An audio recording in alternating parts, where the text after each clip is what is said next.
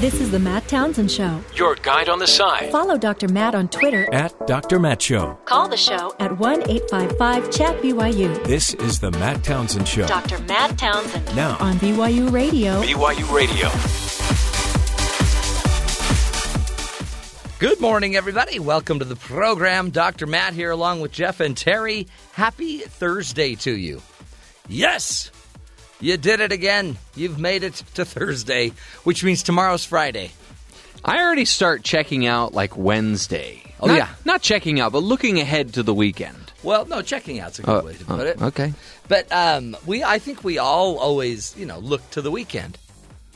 I Yeah. have a great weekend. But I'm going to Fresno, California. That's right. I'm always Ah. also looking to the next meal too. yeah. Like I'm thinking several meals ahead. Is that how you work? Yeah, like some days It's I'll like be like, chess. "Ooh, two days from now, I'm going to be having pizza." Do you really? Yeah, I never think about the next meal really. ever. I wonder if I'm maybe in another life I was like a scavenger. You know, Yeah, you probably were. You were like, or like a rat. what was that? What was uh, uh, Charlotte's Web? What was the name of the rat? Templeton. Templeton. You're like Templeton, always planning ahead to the next, the next nacho binge.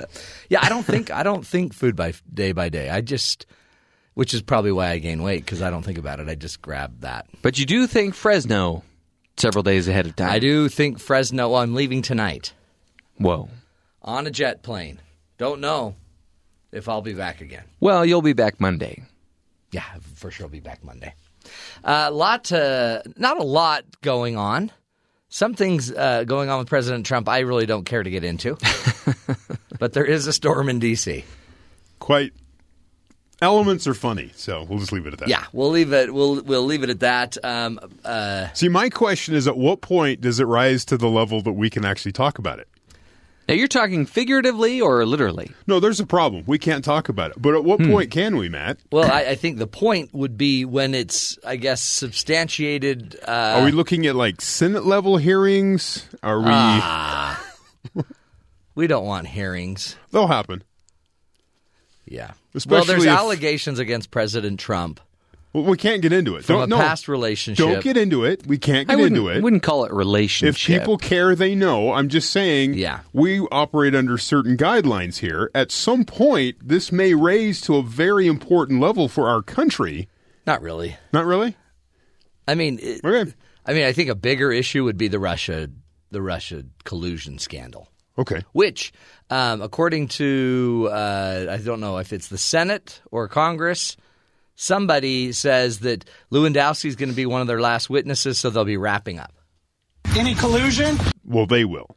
Yeah, is that the Senate or is that the Con- I thought I heard the House Intelligence House. Committee was going to talk to him.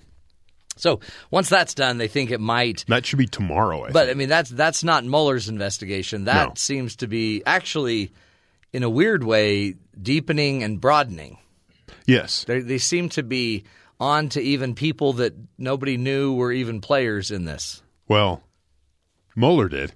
Yeah. I I have quotes from members of the uh, the House that are supposed to be doing the same investigation. And like, who's that? Who's that guy? Who's again? that guy? Wait, hold on. What's that about? So What's that's that? fun. Who's that? So uh, anyway, lot lots. I mean, a lot of little things going on. N- nothing enormous Yet. yet. Um, so let's just do this. Let's get to the headlines. See what Terry can squeeze out of the turnip. what you got going on for us, Terry? So, uh, President Trump reportedly spoke with witnesses who have testified before Special Counsel Robert Mueller's investigation about the probe, which they're not supposed to do. According to the New York Times, Mueller's team is aware of the interactions that the president had with White House counsel Don McGahn and former Chief of Staff Reince Priebus. Um, that this is this is that that behavior that runs up against obstruction. Yeah. When you start questioning witnesses against you in Yeah. a ongoing, yeah, you're not supposed to do that. When, when he asked, how he asked it was really Trump reportedly asked uh, Reince Priebus whether the investigators were nice. yeah. I mean that's kind of that's that's benign. He hey, were they nice? It's like something you'd say at the water cooler. You know, after you know after you went to have a major physical at your doctor's office, you might have someone say, "Hey, how that how that how'd that physical go? Hey, how was your Were blind? nice? How was your blind date last night? That was one of the Which was questions. nice. There were other questions Yeah. that were more If he- into like what, what did they ask Yeah, you? What who, was going what, when. on? Once yeah. he gets into all that, that seems a little, you know. you get kind of what are you doing? Mm-hmm. You just stay away from it. Don't ask questions. But he did. Uh, Special Counsel Robert Mueller is reportedly gathering evidence at a meeting in the Seychelles, which are a bunch of islands Yeah. in the Indian Ocean Or off East Africa. Seychelles. Seychelles is that what they are? I don't know. Seychelles sounds better. I saw it both ways, so I wasn't sure. Uh, between uh, so the meeting was between Blackwater founder Erik Prince. They're a military for hire sort Yeah. of former military people, paramilitary for hire that worked in Iraq and Afghanistan, Blackwater. holding security. They don't. I'm, I don't think they go by Blackwater anymore because there was a horrible thing they did. well, and so by the way. Blackwater, not as bad as Blue Water. right? Always, don't ever trust the Blue Water.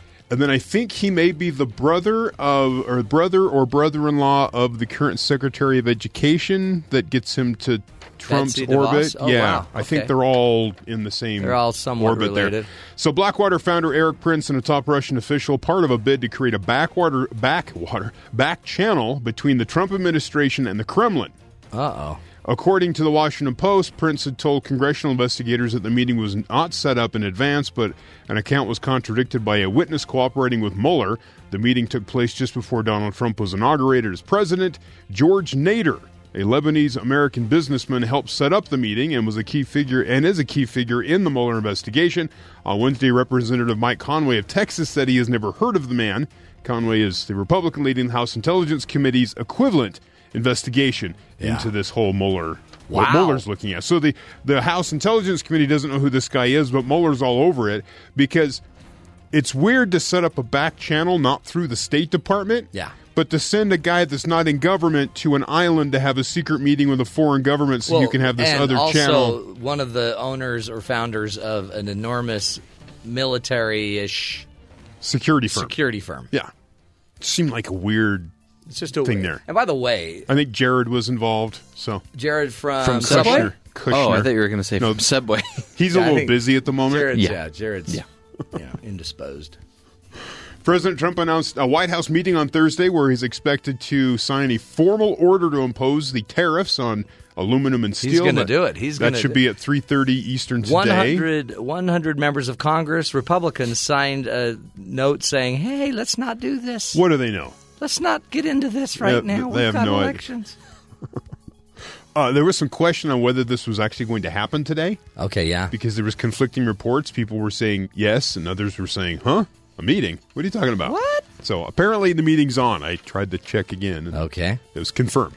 Uh, a mystery of the former Russian agent who was poisoned with a nerve agent in a small English city on Sunday is getting more complex by the day.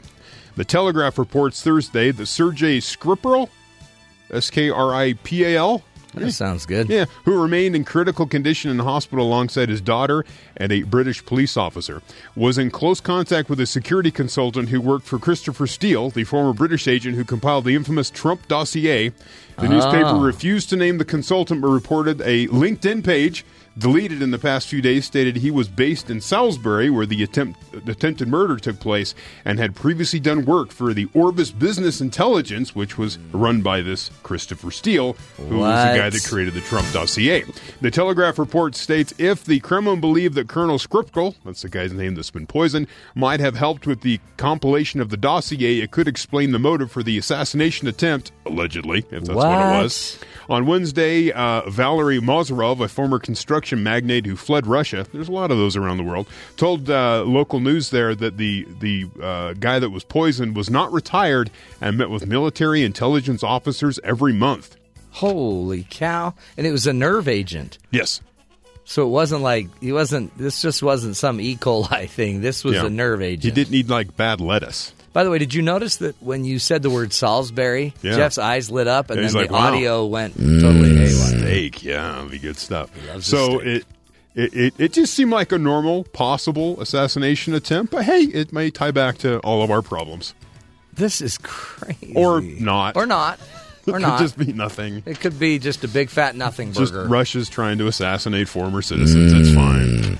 or not. I mean, that's what these stories are anymore. Gotta Oh, quit wow. saying steak and burger and yeah. Yeah. Or not. Now, after saying all that, so we just had a story about uh, Trump talking to witnesses about investigations. Yeah. We had uh, M- M- Mueller looking into secret meetings in an island in the Indian Ocean. Mm-hmm. We have uh, tariffs, right? That's Right. coming up. We also had a, a possible assassination attempt and all that. Okay. What? Yeah. Oh, yeah. Writer for the New York Times. Okay. Decided he was going to just alter his news habits. How? Find a new way to approach the news. So he goes, In January, I turned off my digital news notifications, unplugged from Twitter and other social networks, and subscribed to home delivery of three print newspapers. Okay. He went New York Times, Washington Post, and then his local paper was the San Francisco Yeah. Chronicle? Yeah, he got that paper. So he goes, I have spent most days since then getting the news mainly from print, podcast, email, newsletters, and long form notification. He says basically it was he was trying to slow jam the news. Not like Mitt Romney did. No, please. That was uncomfortable. Uh, now I'm not just less anxious and less addicted to the news, I am more widely informed. In two months, I managed to read a half dozen books, took up pottery, and I think became a more attentive husband and father. Wow. He goes, This is the most important rule of all. Excuse me. After reading newspapers for a few weeks, I began to see it wasn't newspapers that were so great, but social media that was so bad. You don't have to read a print newspaper to get a better relationship with the news, but for goodness sake, please stop getting your news mainly from Twitter and Facebook. In the long run, you and everyone else will be better off. Hmm. That's great. So he basically said that uh, newspapers are not great. Or newspapers aren't great, but better than every other alternative. Yeah, but the newspapers aren't great, is what he's He saying. said, really, what it comes down to is you don't need to know every single detail. Yeah. because not you're you're not prepping to be on a cable TV show and have to fight over nothing. yeah, but what if? What if they call? They won't. so you can just read the detail and go, hmm, and move on with your day. Yeah. and, you there's don't need- also you don't need 15 examples of the story to find out every last little detail. It's not necessary for you to exist, is what he's mm-hmm. trying to say. there's also just something more pleasant about holding a physical paper in your hand versus just swiping with your finger. Getting a little ink on your fingers, that's great. You feel like you accomplished more, mm-hmm. and this guy it sounds like he accomplished quite a bit. yeah, that's kind of nice. And read books, started pottery. Talked to his kids. Oh, wow. Oh, talking. Remembered he had his kids. Wait, I have children. Kids, you're getting older. That's amazing. That's No. a good little test for now, everybody. finally, what do you think the most deadliest animal in the United States is? Deadliest, The deadliest animal. uh, meaning it kills the most, or Yeah. if it got you, Mm, no, it you kills would the die most. the fastest. Which uh, animal leads to the most casualties? Humans. Not us. Okay, we're not calling us animals. Okay. That's true, but we're talking like actual animals. deadliest animal would probably be Wow. um, an animal that we are around the most. Hmm. So, um, obviously the alligator. No. No. Good guess, though. Yeah. Uh, dog. The New York Times reports researchers in a study published in Wilderness and Environmental Medicine, which of course you subscribe to. I just to, read it last week. they found that hornets, wasps, and bees killed 478 people between 2008 and 2015. That's 29% of the 1,610 people killed by animals during that period. Sheesh. Do we call them animals though? Bees, wasps, and Just hornets. when they're stinging you.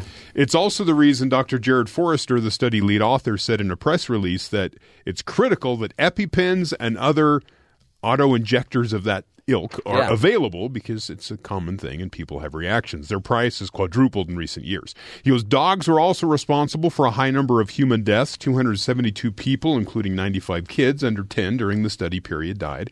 The fatality rate in dog attacks for children under four was nearly quadruple that of other age groups Are we talking rabies or just dog attacks. It's usually family dogs or dogs known to the children Yeah. who are doing this because the kids walk up and the dog reacts. So that's part of it. Uh, they surprisingly neither dogs nor the stinging in- insects were the deadliest group, according to the study What? of animals. The honor goes to pigs, cows, and horses.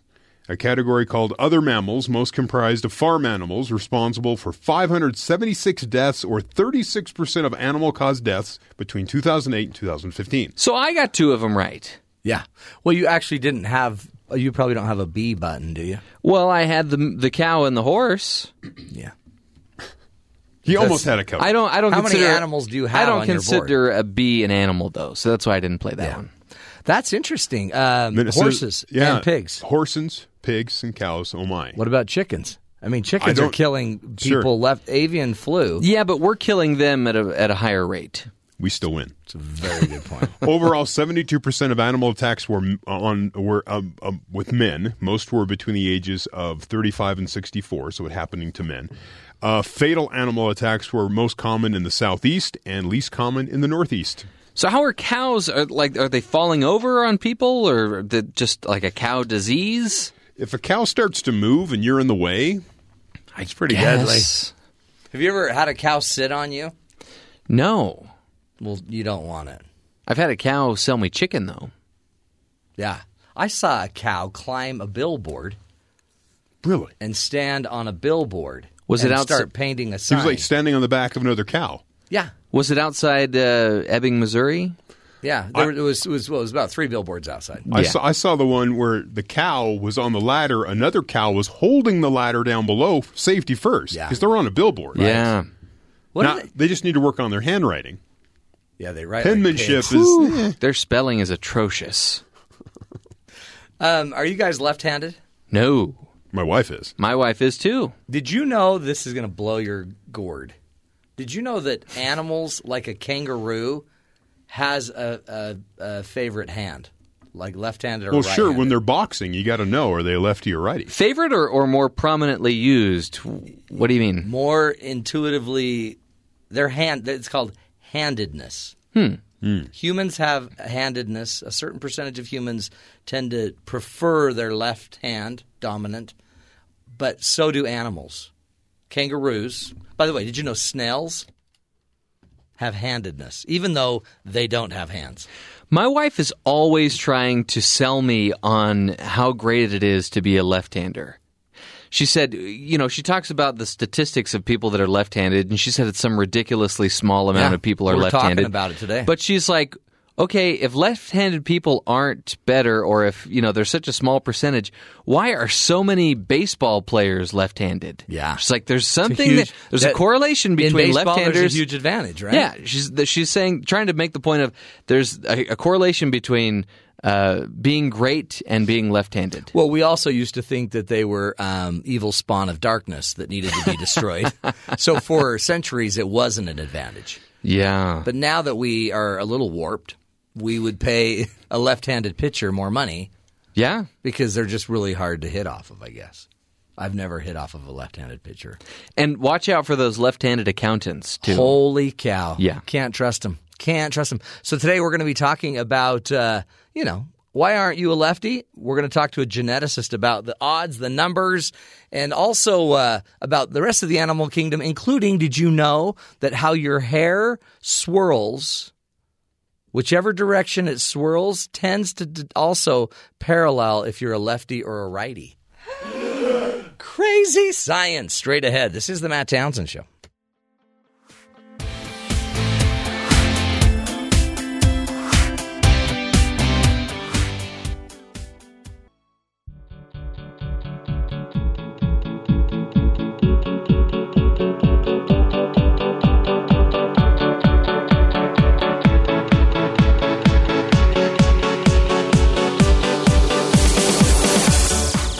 What do we know about the genetics of being right handed or left handed or even ambidextrous?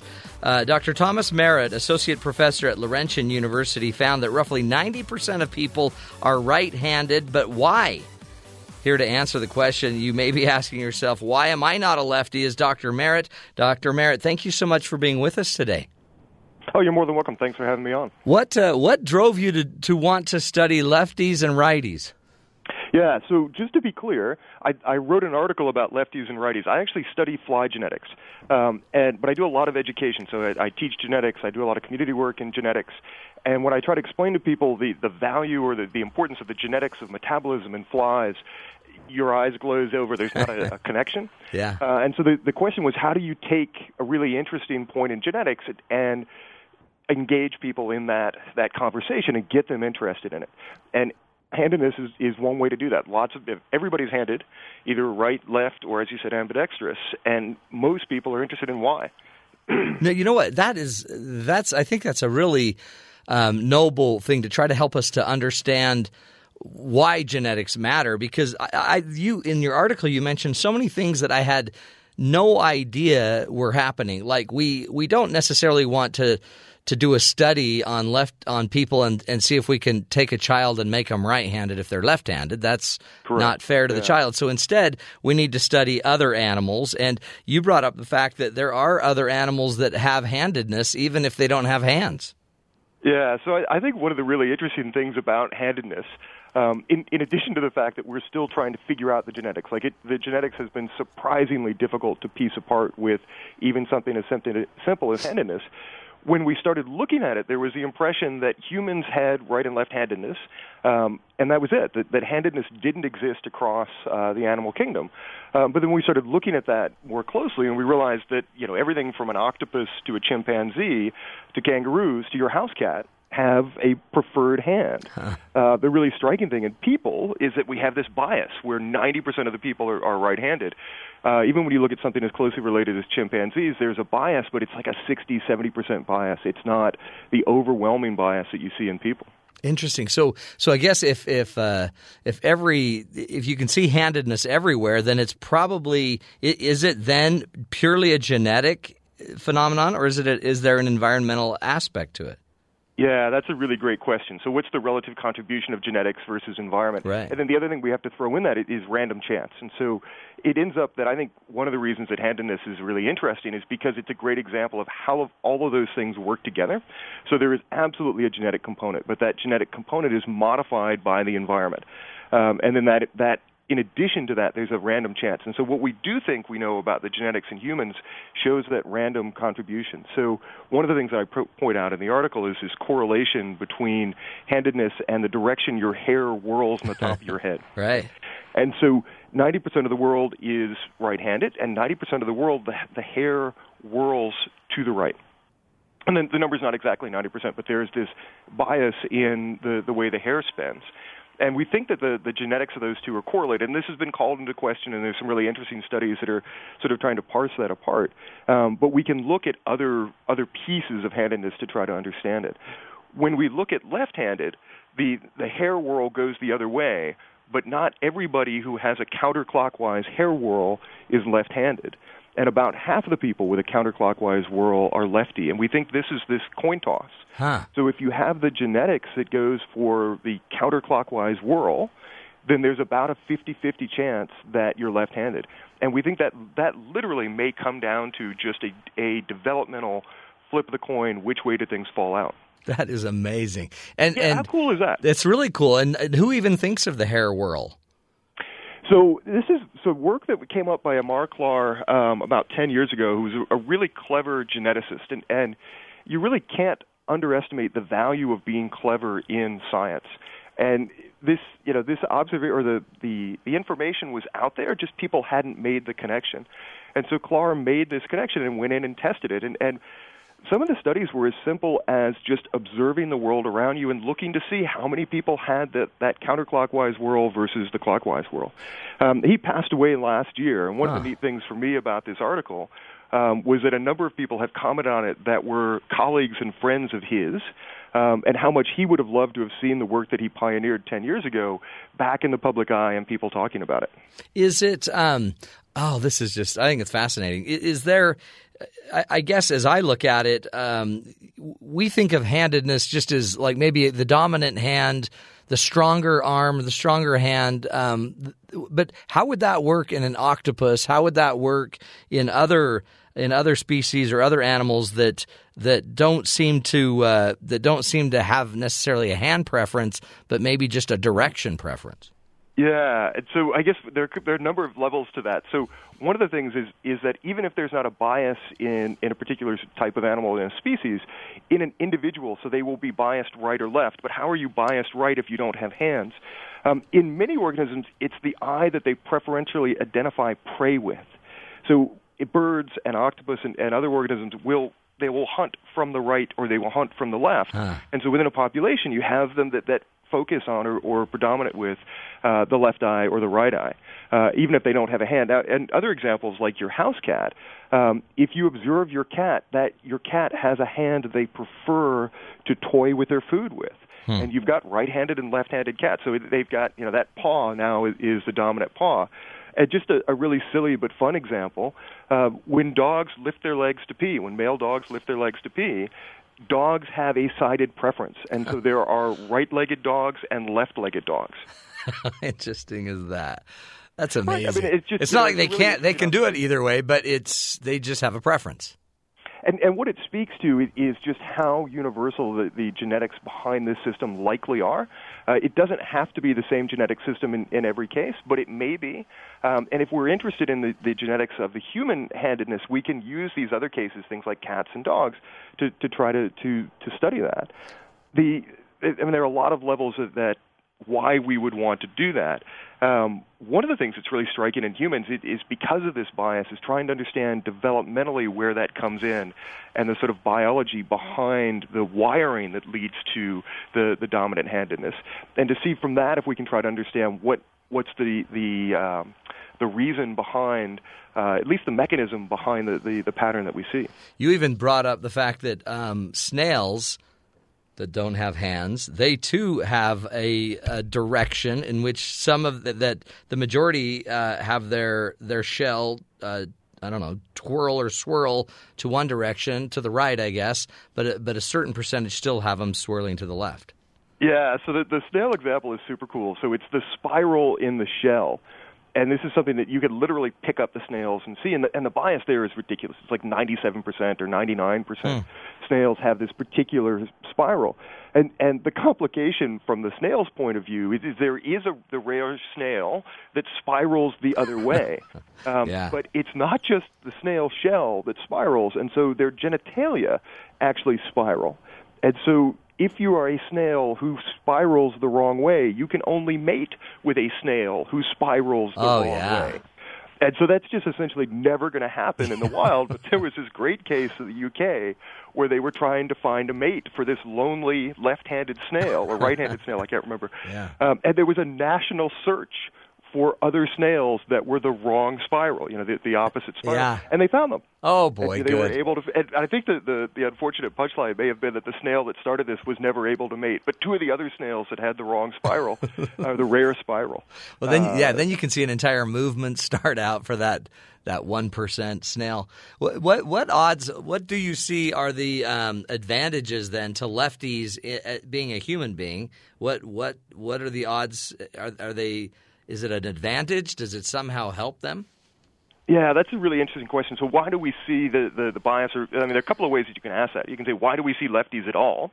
Um, if there's such a strong bias to, to being right-handed, why are there left-handed uh, individuals? And, and then the other way to say it, is there an advantage to be uh, left-handed? I, I think one way to think of it is there's not such a severe disadvantage to being left-handed that it hasn't been lost in the population.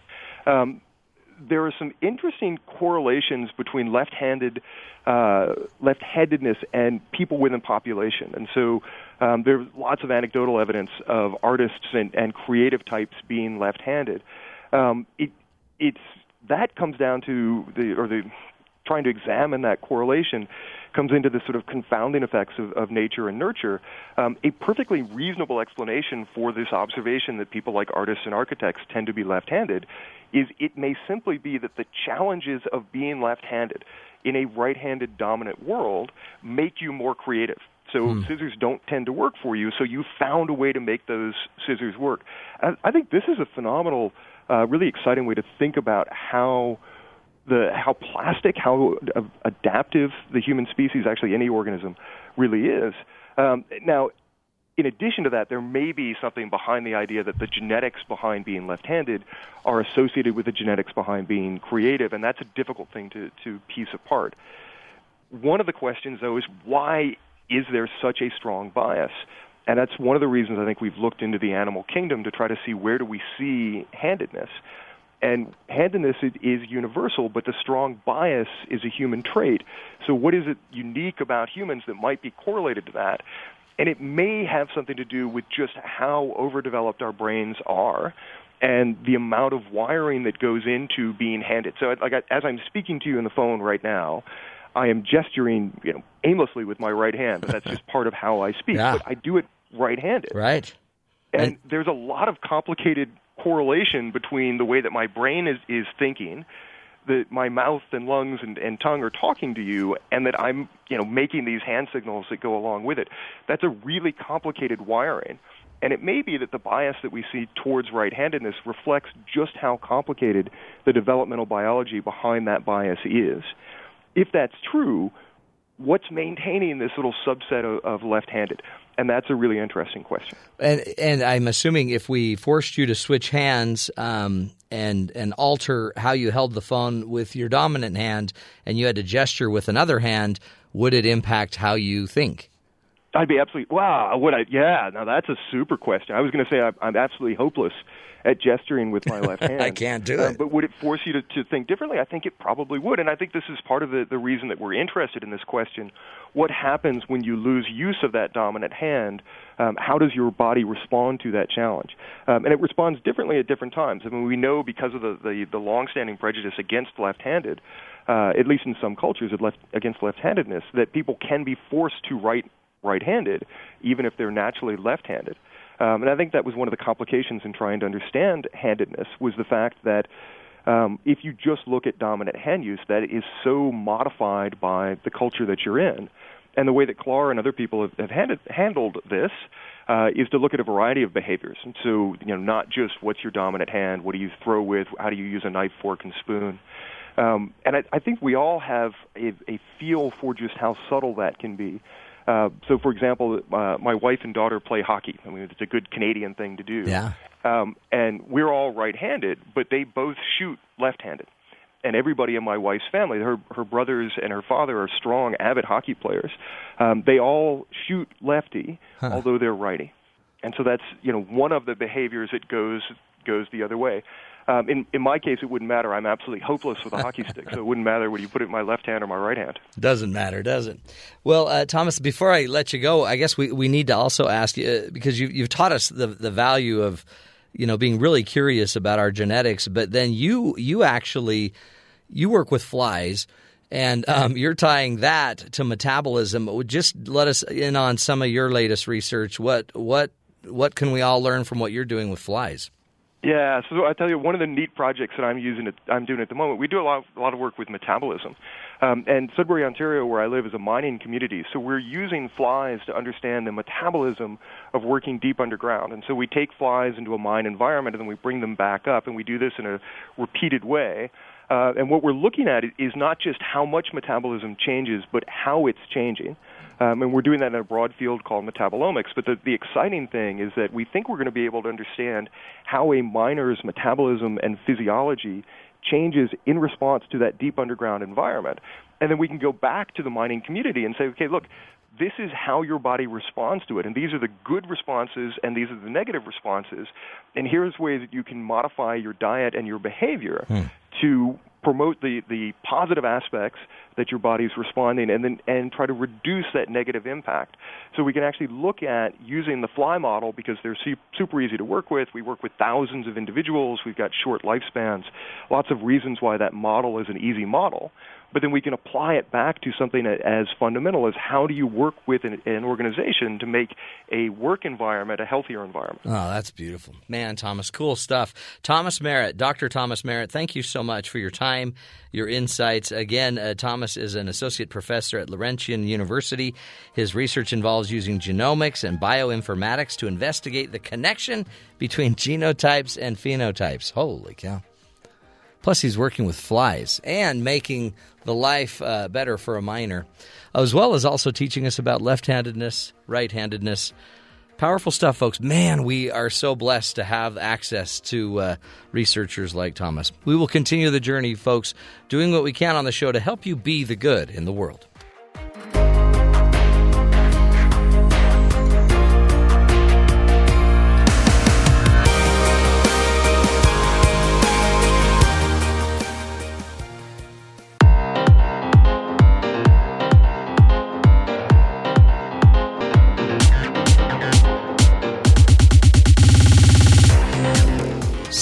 Your kids come home from school, you really want to connect, you want to find out how their day is going, and you immediately start asking them about their day. Yes. And Terry has uh, been combing through all of the latest parenting research Huh? in order to find out that maybe we shouldn't be doing that. According to this piece that I read off of uh, lifehacker.com, if you ever looked at that website. Yeah. Now, y- in the case of my home, my wife comes home from work. Yeah. She wants to know what happened to my, my boy. He's six. He's in first Tell me grade. about your Tell me about your day.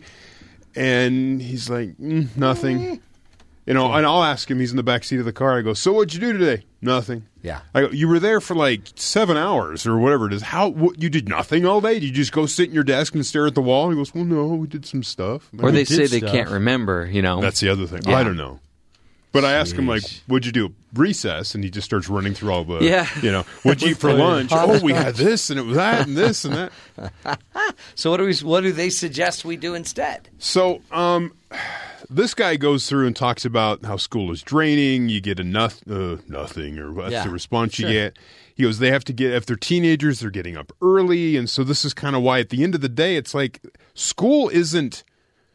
It's it's fun at times, but Yeah. most of the time it's kind of a drag. It's hard, It's work, right? You know, and I, I actually describe it to my kid. I go, Mom and me go to work, so do you. Your job is school. Well, how many times does uh, somebody come home from work and the spouse says, "How was your day?" And you're Right. like, "Eh, fine." and it's kind of the same thing. What'd thing. you do? Did you play? Uh, So my wife, I, I, I brought this to her, and she got mad because she goes, "How am I supposed to find out unless I ask him?" Yeah. Hmm. How am I? And I go, "Well, there's some ideas." She goes, "Everything feels like a game. You got to try to trick your kid to talk to you. That's how all this." and I go, eh, you really of. do. You really do. Wait. You, well, think about it. The And rest then- of your life, you'll be Yeah, doing that. but th- this this combined with she's tired. She just wants an answer. Yeah. she doesn't want to work for it. So it's kind of interesting. Uh, so some th- you can ask questions like, "What is something interesting or fun or difficult that you did today?" yeah, that's a great question. Tell me the hardest thing you did today. And and my, my boy will go, nothing. I'm I'm I'm good at everything. Dad, I'm e-" six. Nothing's hard. he likes to say easy peasy, lemon squeezy. I'm like, stop it. Not, Noth- nothing's hard until it's time to clean up the mess that they've made throughout Yeah. the day. Well, then it's there's hard. yeah. uh, what was on your mind today? What were you thinking about? Hmm, that's scary. You don't know what you're going to get No, after that. especially with but, a teenager. yeah, but I mean, it's But that would open up a whole conversation. uh, who did you sit with at lunch today? We asked that one quite a bit, Yeah. trying to see like who your friends, who you're talking to, and it changes every day. How how did your parole go? How was your parole hearing? How did your parole hearing go, son? A child psychologist says uh, kids and teens don't really want to make the effort to share the details of school, especially when some of the details may be upsetting, embarrassing, or unpleasant. Don't grill your child, but if you hit on something that seems concerning, I sat at, alone at lunch, that kind of thing, maybe it's important to follow up That's there. good. yeah. That's See what's great going on. Make sure your kid is not being isolated or you know bullying or that kind of thing's going on. Uh, can I tell you something crazy that happened to me today?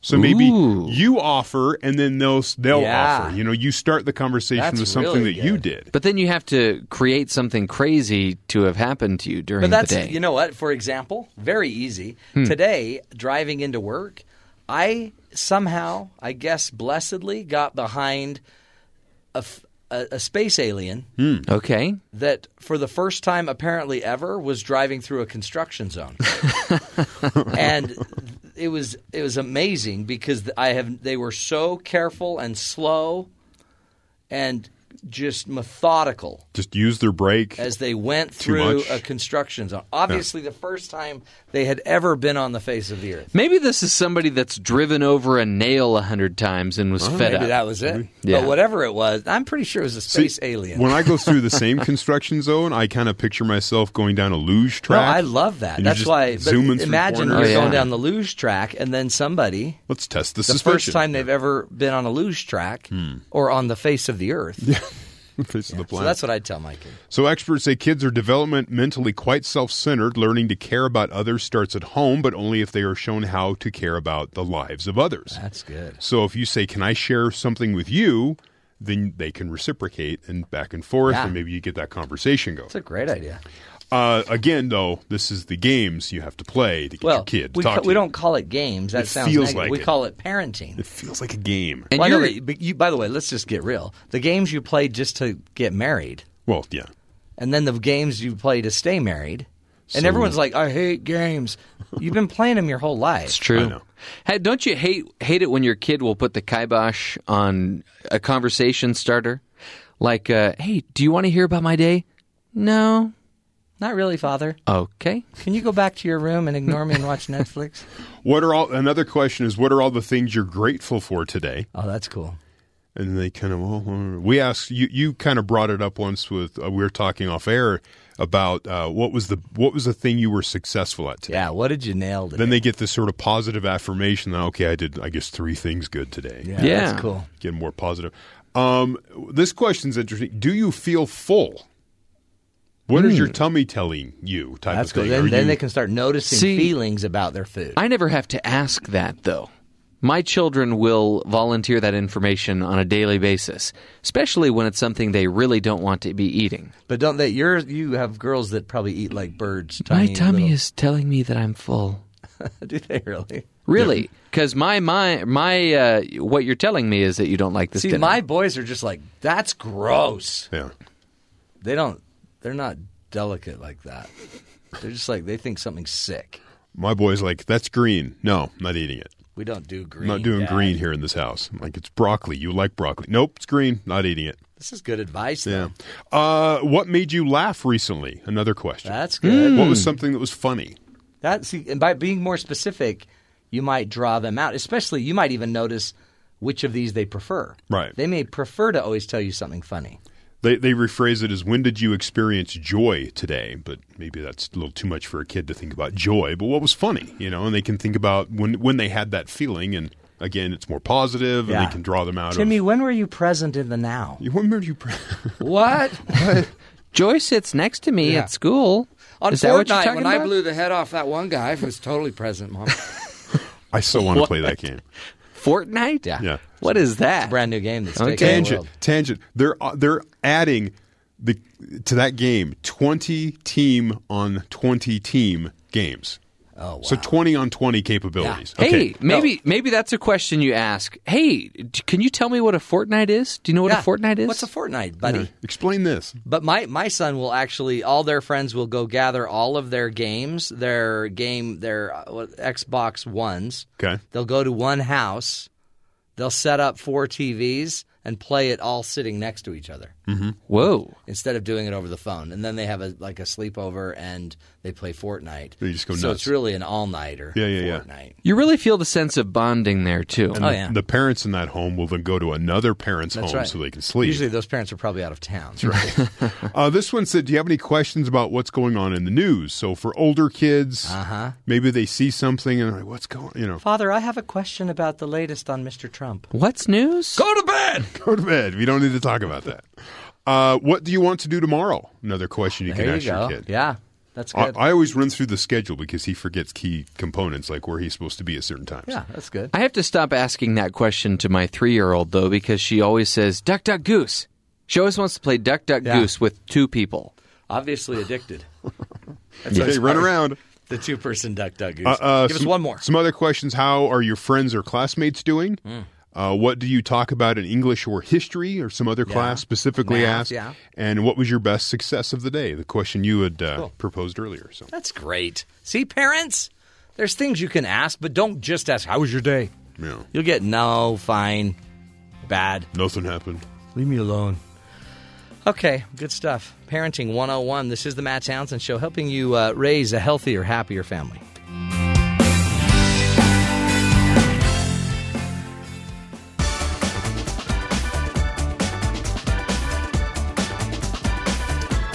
Welcome back. You know, according to crash reports filed with California's Department of Motor Vehicles, people are attacking driverless cars. What? I know. So far in 2018, autonomous vehicles played a role in six accidents on state roads. Of those, two of the accidents involved angry humans shouting at and slapping the self-driving cars. Hmm. So a third of the accidents ca- that uh, that involved driverless cars also had uh, humans beating up cars. Wow. This is this is a problem. Because, Don't they know that, that cars have feelings too? It's essentially a robot. Well, that's actually right. A driverless car would have feelings. yeah. Uh, according to the first report, a male pedestrian supposedly attacked a self driving Chevy Bolt as it waited at a traffic light in San Francisco. It was waiting for pedestrians to cross the road, and the vehicle was in self driving mode, but a human was in the driver's seat as required by state law. The raging pedestrian ran across the street shouting. He then struck the left side of the Cruise's AV's, uh, AV's rear bumper and hatch with his entire body. Hmm. Beating up a car. By the way, with a driver in it. That's gutsy. but not to holding the wheel. Not He's just holding the wheel. behind the wheel. Yeah. How long are we going to have to wait before we no longer have to sit behind the wheel of a driverless car? When um, legislators are not terrified of people not driving a car. As well, and as soon as a lot more, a lot of people can make a lot more money doing this.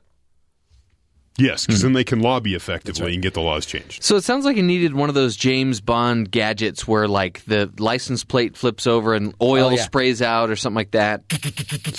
Well, no, no, no. Oh. We're talking about Well, oil, just oil. maybe some gas. Let's not kill anybody. Smoke. Let's just. And then in, the, in the middle of the smoke, What, What, we don't have to kill anybody No. here. He just wants a We machine. just want to teach him a lesson. He just wants a machine gun. that was on my his car. favorite. That was my favorite. I had a little James Bond car, and the little license plate would flip down, and Yeah. no, out of the front of the grill, Yeah. two It's always out of the headlights. shotguns or whatever would pop out, Right. and then Yeah, and it's always the button that says, do not press this button. That's a good point. Good point. Helping you through the driverless world. This is the Matt Townsend Show.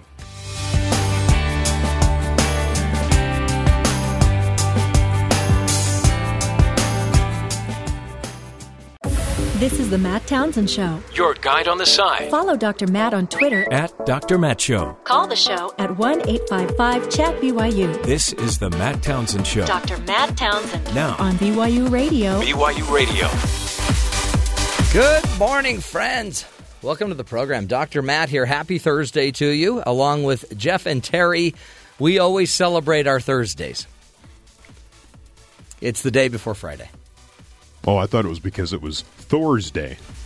Nope, only in your head. Okay, that's why I celebrate it. Yeah, that's really, it derives from Thor's Day, the day of Thor. Is that a fact? You look it up Jack. Okay. if you wish. I'm saying it's a fact. Prove me wrong, No, I'm good. and I, then I'll just ignore you. Go ahead. I don't look at it as Thursday. I look at it as the day that I get to pick up my new blender. Really? We've I've purchased a blender. I won't name names, but if you go on YouTube, it is a blender. That can iPhones. blend tiki torches and iPhones. and so my wife and I, the missus, were trying to get more fiber in the diet, more tiki uh, in our uh, in our diet, and so we've got a new blender. Hey, I found out that my blender of the same name uh, blends up wooden spoons rather well. Excellent. Because we had we had one of the uh, we had a, an older one that was going out of commission, and so in order to make a shake, we were in this we were in this big shake phase, ice Yeah. cream shake. I would have to put in a wooden spoon it up. and try to you know push the ice cream down in there, Right. And then inevitably the spoon would get caught, and we'd have little shavings in our shakes. You, and so you I just eat it. no, I would just tell the kids, hey, if you get a little wooden shaving, you get to make a wish. so they'd get excited when they got a little wood shaving. Oh, is it? Oh, I got one, Yeah. Dad. Th- That's that may be too much roughage in the diet. Yeah. Luckily, those weren't metal spoons. That's how we got our. I don't know. Would it be protein or fiber? I think it's fiber. Okay. And um, that's also when you get, you know, when you get backed up. be careful. So I'm, I'll be trying out my new blender. Actually, I won't be, but I'm picking it up. It's a, it's Blender Day. We ce- we're celebrating Blender Day. And then when you run out of room in, you know, if the garbage disposal's not working, you run out of room in the garbage can. Mm. Just you know, blend it up. Yeah, I'm good. That's a lot of work. So we're going to cover that. We've also got a, a great guest coming up to talk to us about what happens when your adult children, millennial age, return home. What are some of the rules of bringing everyone under one roof? She also talks about when parents move in with the kids. Yeah. And you got those dynamics of now these kids that you raised are now adults. Mm-hmm. And you need to have a different relationship with them because they are adults. You can't treat them like kids. Tommy. eat your beans. They're going to be annoyed if you treat them like children. Yeah. So, We'll get into all that fun. Tons of fun there. Um, but first, let's get to the headlines with Terry South. Terry, what else should we be paying attention to? President Trump's national approval rating is still a historically low 39.8%, and the real clear politics average 40% at uh, the website 538 if you're tracking those. But as a state by state polling of Trump's approval rating shows, the national mood really isn't so national. Uh, voters in different corners of the country differ in how deep their anger runs and at whom it is directed at. To take control of the Senate, it doesn't much matter how Democrats perform elsewhere if they can if they can't win Nevada and Arizona and defend red state Democrats in places like Missouri and Indiana. According to a new poll by uh, our favorite Survey Monkey, and Axios.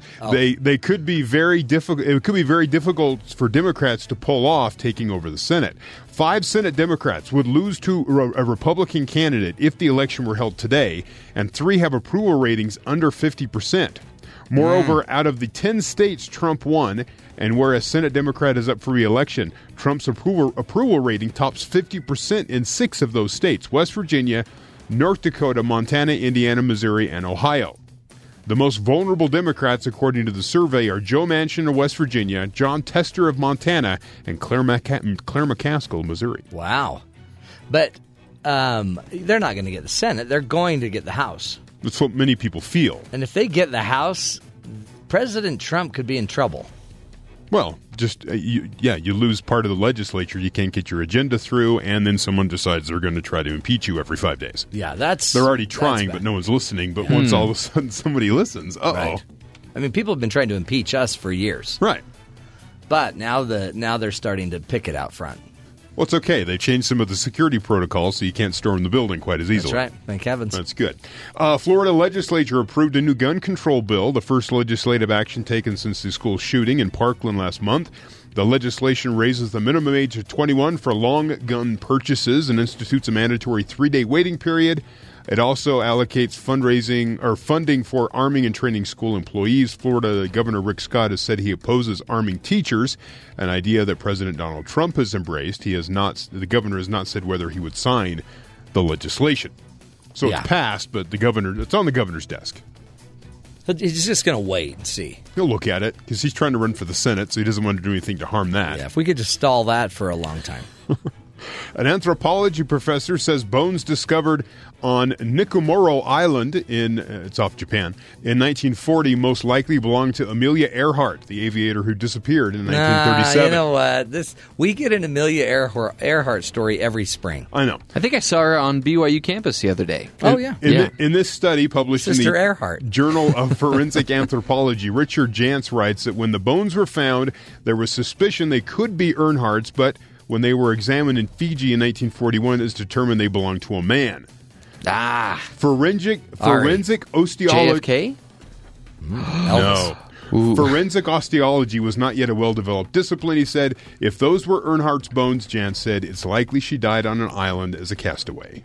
Yeah. Hmm. Well, So don't- we could have had these bones the entire. In the article, it also said the bones have been lost, so I'm not sure where they're deriving all the info from. But Well, do that's you remember last year they had pictures of her on supposedly On an island, yeah. on an island, and I think, I think I think it hmm. was They- either this island or one near it. but wasn't it a different trip at a It- different yeah. time? And Yeah, so it was it wasn't even her; it was another lady. I need to correct my statement. Not JFK, JFK Jr.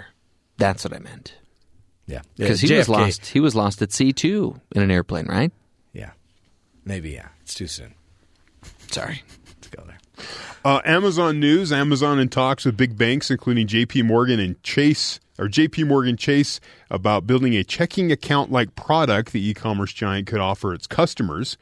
According to pe- people Wow. familiar, the effort is still in early stages, may not come true uh, in fruition. The people say the talks with financial firms are focused on creating a product that would appeal to younger customers and those without bank accounts. Whatever its final form, the initiative would involve Amazon. Become it would not involve Amazon becoming a bank. Well, They would just have maybe checks with their name on it or something. th- so this comes out the same day that we find out that Jeff Bezos his net worth went up thirty nine billion Yeah. in a year. And they didn't pay any taxes last year. Amazon didn't. and now he they Amazon may get into banking. Yeah. And then this would further inject Amazon into the lives of those who shop its website. go to the grocery store chain they own, read its Kindles, watch streaming video, and use those echoes. Okay, let's talk Echo soon. Keep going. So Amazon has acknowledged that its Echo device is laughing at its users Yeah. unprompted, and Oh. the company told the websites that it's working to fix it. Users flagged the unusual activity on social media, posting videos of the plugged-in device laughing randomly. It says, lying in bed, about to fall asleep, when my Amazon Echo Dot lets out a very loud and creepy laugh. There's a good chance. There's a good chance I'll get murdered tonight. One Twitter user joked. Oh dear. It's that sinister of a laugh. What if you like drop something in the kitchen at the same time and then the Echo laughs? Hmm. Ooh, I'd be ticked. Sounds like an episode of Black Mirror or Could something. be. Could be. Scary. So they're like, "Are you listening at all times? Or is there live, like living people listening on the line when I do something and you're laughing at me? Because it sounds like people laughing." See, this is going to cause See, problems. as long as it's not children laughter, I don't think I would be creeped out. The children laughter, that's the creepy one. really? Give Yeah. us- what would that sound like? But there would be an echo to it. Yeah, yeah. Which would be ironic. Maybe some especially if it was coming om- from the echo. Ominous music, the sound of a knife dropping in the kitchen, that kind of. yeah. Wow. See, scary. Or children like doing jump rope jump rope chants, Yeah. but like a slightly around the off key. slightly off key. yeah, Yeah. yeah. Like mine was. Just a little sinister. Now we're making uh, horror movies that they could just play May- through maybe the we're echo. I'm reading- telling you, the the people that parents are afraid of the most are their kids. Uh. like when you wake up in the middle of the night and they're standing there staring at you. Hello, Father. Red rum. That's scary. You dropped your knife. I found your phone, Father. no, but it's never that. It's more like, I can't sleep.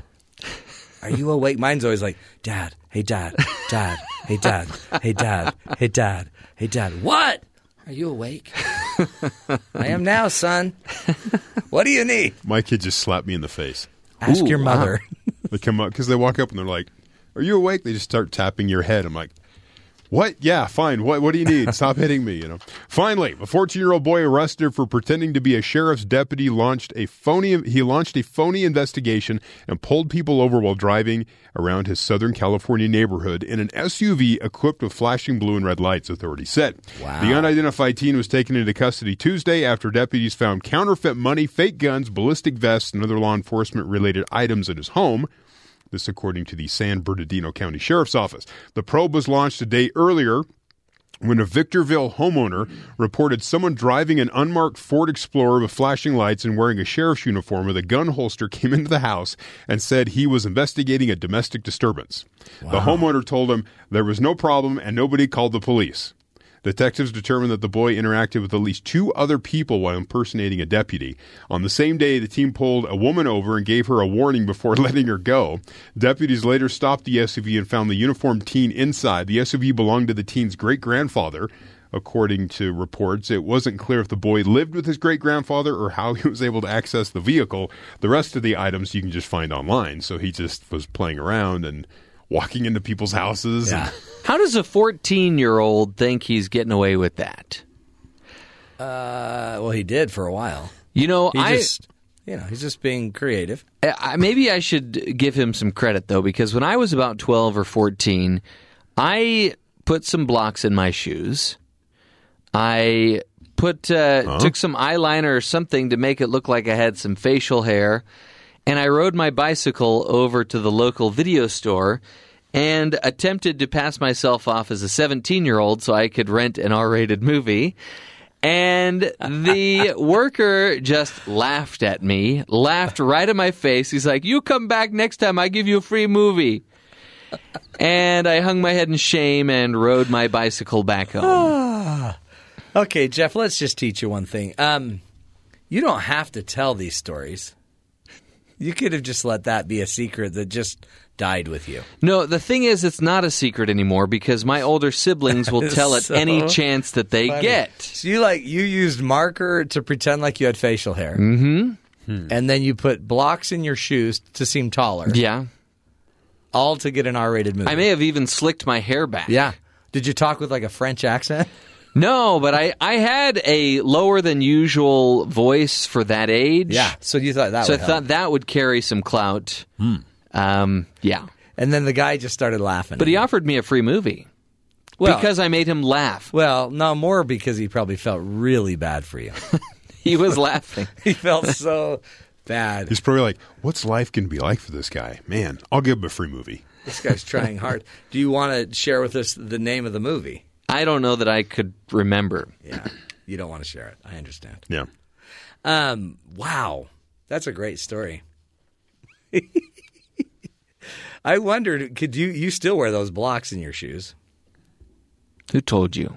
Well, it's obvious the way you walk. They're just lifts. They're fine. That's that's a subplot in a Seinfeld episode. Actually, lifts. There's a there are some little people that are trying to Or- pass themselves off as taller. Was it Marco Rubio would wear heeled shoes on purpose to give Be himself a little little, bit. Really? of, a little height there? Yeah. You know, little Didn't- Marco. Didn't Marco Rubio also um, use like marker on his face to look like he had more facial hair? no, Okay.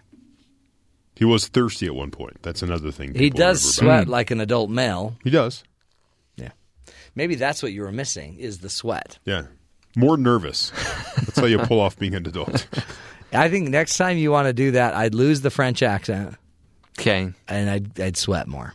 Hmm. Then you'd be, they wouldn't even look at you. Leave, I'm sure- I must leave have the been cape sweating. home. Don't bring the cape next time. I Yeah, the must have cape- been sweating because I rode my bike over there. Well, maybe that was it. As you watched you lock up your bike. Maybe they should have rented out more R-rated movies to underage kids. Maybe. And they'd still be in business. Maybe we should have had more conversations with you about R rated movies as a child. Anywho, this is the fun that, that happens um, when, you know, you start to tell the stories of your childhood. Wait, we're not going to break. Yeah, we are. What am I doing? No, we are. Oh, we are. Because up next, Susan Newman's going to be joining us. We're going to be talking about her book, Under One Roof Again. This is maybe what you do when your kids come back. Maybe that's when you they should start filling you in on all of their their antics from childhood. This is the Matt Townsend Show, helping you raise your family and uh, stay away from R-rated movies.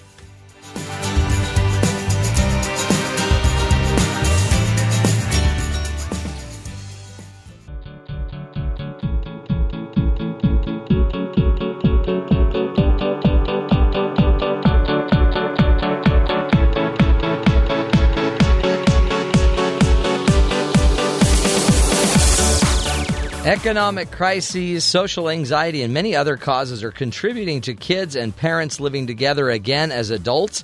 According to a Pew Research study, one third of 18 to 34 year olds live with their parents.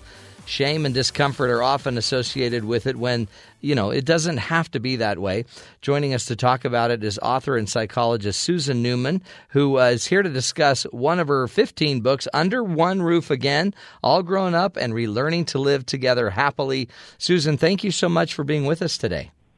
Happy to be here. This is uh, this this is a big deal. More and more kids coming home to live with parents. Sometimes parents going to live with adult kids. Uh, is it really as big of a deal as we're hearing? Uh, absolutely. It's a bigger deal than um, people realize. There are over 60 million um, multi generation households, and half of those are parents living with their young adult children or young adult children coming back home. Oh wow. You know, that's the 18 to 30 year olds Yeah. you mentioned. I mean, that's a bigger number. You know, we always think about boomerang parents coming to live with their adult children. Yeah, That number is much smaller now. It's really um, the, the young adults going home after college or after a job loss or after um, a divorce is um, a much bigger segment of this population. And for a lot of good reasons, I think. yeah. Talk about those reasons. What what what are the causes of them coming home? What's happening, and then what what kind of tension is it creating? Well, what what's happened? The economy is one of the reasons. It's very hard for young adults to um, find jobs at their educational level. There, a lot of them are underemployed. They have, uh, if they've gone to college, they have debt, um, student loans to pay back. Um, so the, you know those are two big reasons why, and and but you know one of the reasons you know beyond oh and high rents you know the cost of Right. rents if you want to live on your own are astronomical these days you know particularly if you're in a major metropolitan area but I think there's an underlying reason that uh, you know I don't know how old you are, but I'm old enough to have been raised by rather authoritarian kinds of parents who said, you know, we didn't question our parents. This is the way you did it, and they had the last word. Right. But this generation of kids now in the 18 to 30 year old, 35 year old group have been raised in a much more democratic family for the most part. I mean, obviously there's exceptions. Right.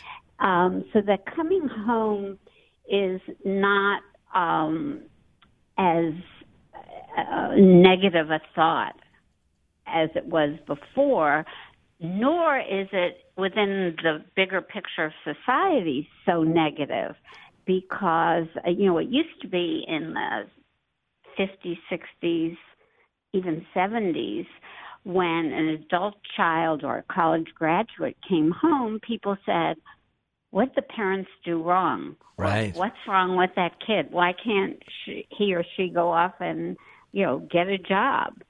Um, so the the culture in general has you know changed their view. It's now more than acceptable to come home. because we i mean we see other countries or other cultures in asia Jap- the japanese um, where multi-generational living is kind of the norm uh, even in other villages and places italy other places it's it's pretty common to to have three two or three generations in, underneath a roof but yeah, in the United States, it seems like historically it was a failure, and uh, that, and then I, I didn't even think about just the the, the parenting style of authoritarian um, versus democratic. Do, do you notice that? That sometimes um, the parents, when the kids come home, they try to parent them like they're teenagers instead of parenting them like they're adults. Yeah, I mean, of, all the issues that can come up, the um, slipping back into your parent role or your 10 year old self if you're the adult child, that's the biggest trap that families or hurdle that families have to get over um, because it's so easy to go back to when you were the parent and um, you were the child, you know, and mom, mom or dad are dictating. Um, but if you can get over that hurdle, most everything else will work its way out. How can we? How do we get over that? What are some tools or rules that you set up, Susan, um, to help us not slip back into those roles, and and really to allow our child to keep growing e- even as they're living with us? Well, some of the things you can do is pay attention to if you're the parent, how often are you criticizing? How often are you giving orders? Um, as a parent, you want to stop babying the baby who's now 20 years old or 25 years old. Um, and you want to watch out for, you know, are you manipulating your child? Uh, you know, for example, saying, oh, you're going out tonight? I thought you'd eat dinner with us. That kind of thing. Um, you know, those are some of the ways to make this arrangement really work. Um, you also want to talk about the give and take. Who's doing what? It, you know, it sounds kind of fundamental, but you want to sit down and say, okay, um, who's who's going to be in charge of mowing the lawn? Who's going to be in charge of groceries? Uh, we need some help cleaning this house. You know, in some families, I mean, this this sounds ridiculous, but it so works. If you make a list of all the things that have to get done around the house, and say, okay, here's the list. Which things are you willing to do or don't mind doing? It, it's almost like there's a card trick with the jacks, kings, queens, and aces, and if you shuffle them up and say they all go in one, you know, they get taken to the um, police station and you put them in one corner, they all fall in. All the jacks are together, all the queens and all the kings, Yeah. aces. I mean, it's the same kind of thing.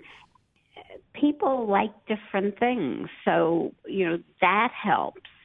Um, you also want to respect your respect each other's privacy and boundaries. Um, you know, if you have an adult child who's really messy and just drops his stuff all over the house, you know, it's your house if you're the parent. You can say, look, do whatever you want in your room, but you can't leave your stuff all over the house. Um, you can have, you know, as parents, because it's your house, you can have house rules about sleepovers, um, about socializing, about parties. Um, that all that works. And on the flip side, the adult child can say, "Just stay out of my room. Don't you know? Don't pick up my laundry. Don't try to clean it up. I will take care of it." Is there is there a, a level? Um, again, we're speaking with Susan Newman, who is the author of the book um, "Under One Roof Again," and uh, you can find out more on her website, susannewmanphd.com. But one of the things, Susan, I'm wondering is: is there? It, it seems like if if we if we're not careful, we might um, enable our children to not have to grow up also in this process where I'm still doing their laundry I'm they're still not learning to pay rent they're they're not necessarily progressing the job doesn't seem to be coming um, you know they're they're playing video games is there what do we do to make sure we're not over enabling or enabling them uh, to not have to grow up Hmm. Well, you know that that's been a big debate. Are we raising a generation of uh, young adults who can't fend for themselves, who can't take care of themselves? Um, you know, one of the ways is, is to ask, you know, if your child has a part-time job, to um, have some kind of monetary contribution. Um, another idea is to get set up an exit plan when your adult child first moves back in. Say, okay, we're going to we're going to do this. You know, you can live here for six months. Of course, the exit plan will change if that child doesn't get a job, but that gives uh, the adult child something to work towards. Saying, "Oh, I'm going to be out on my own in six months." You know, and and I would say 99.8% of parents are going to readjust that exit date, but it gives them a direction. So that helps. Yeah. Avoid them, you know, avoid doing things. Ask your child to contribute. Um, that helps, you in, in some way. It doesn't have to be monetary. Um, adult children could can grocery shop. They can pick up the dry cleaning. They can cook dinner. They can help repair a broken fence. I mean, there's just a lot of things. And it seems like their that- contributing would, would actually be good for their psyche, for their sense of, of self worth, you know, so that they don't have a weird guilt for, you know, mooching off of their parents. Yeah, I mean, there's definitely the mooching factor. Parents can start to feel taken advantage of, and young adults can feel as if uh, they're back living with their parents, and their parents are, uh, you know, constantly uh, running their lives. And there's another point I want to make about this living together that I think is critical because your adult child's coming back, you can you know, many parents are thrilled with this idea and they tend to give up their social lives to be with their adult child. Oh, my son's going to be home tonight. I can't come to bridge or I can't go out to dinner and cancel plans. Um, you really want to avoid that as an adult parent because that child will leave at some point. Um, and that that's just more of not helping your child become independent. And as an adult child, you don't want to be home all the time. Right. Build your own social life. Um, make new friends if all your friends from high school have disappeared. Uh, that that works. Um, you know, more critical is we all have quirks, Yeah. and I- think you know, uh, particularly the adult children or recent college graduates, um, things about parents drive their kids crazy. And that's when you want to say, wait, I've got such a good deal here. Yeah. I'm going to use my sense of humor about my mother who insists that every dish be dried and put in a cabinet. I'm just going to laugh at that and I'll do it. You want to focus on the positives of your parent or of your adult child and stay away from the negatives. Um, you know, and, and stop and ask yourself, you know, what's really important? Is it important that um, my parent has these odd oddities that drive me crazy, or is it more important that my parent is warm, loving, affectionate, and really supporting me? Yeah. I mean, that's one of the features of this multi generational living is family is your support system. yeah. They're who you they're who you turn to. You know, and it's not new. It's uh, you know, it's a throwback to er, you know earlier times and other cultures, which you mentioned. And um, you can work the kinks out, but these are, you know, other than your siblings, the two most important people in your life. Yeah. And and and it's almost like there's an inevitable uh, tension between parent and child, no matter what's what age we are. It's because generational gaps, quirkiness, uh, expectations. But it sounds like what I hear you saying is uh, a lot of planning, a lot of conversation. It seems like we need to be really, we need to have a plan. We need to, even if the plan is adjusting and changing, we want to at least be talking about it. It also seems like a great way that parents can can kind of show their kids they believe in them, help them with their dream, help them get on their feet. But then there's the demand, and that there has to be some progress being made in this process. It seems like, or uh, one side might start to to to question. I mean, the idea that I this could be permanent might, might scare some of us. Um, some of us might be terrified. When Like- my son was thinking of coming home, I was going, "Oh no, I'm going to have to adjust my life." Yeah. is exactly what you don't want to do. Right. Uh, I, if parents are supportive, the kids will flourish. They because they don't want to be there forever, Right. and you want to tell you when you think as an adult child, "Oh, this is not such a good situation." What's really happening is you're living together as people, not as parent and child. I mean, that's the goal, and you you learn to enjoy each other. You learn things about your parents you never knew because when you were younger, they were so busy giving you directions. Mm-hmm. Uh, so that's that's a huge advantage.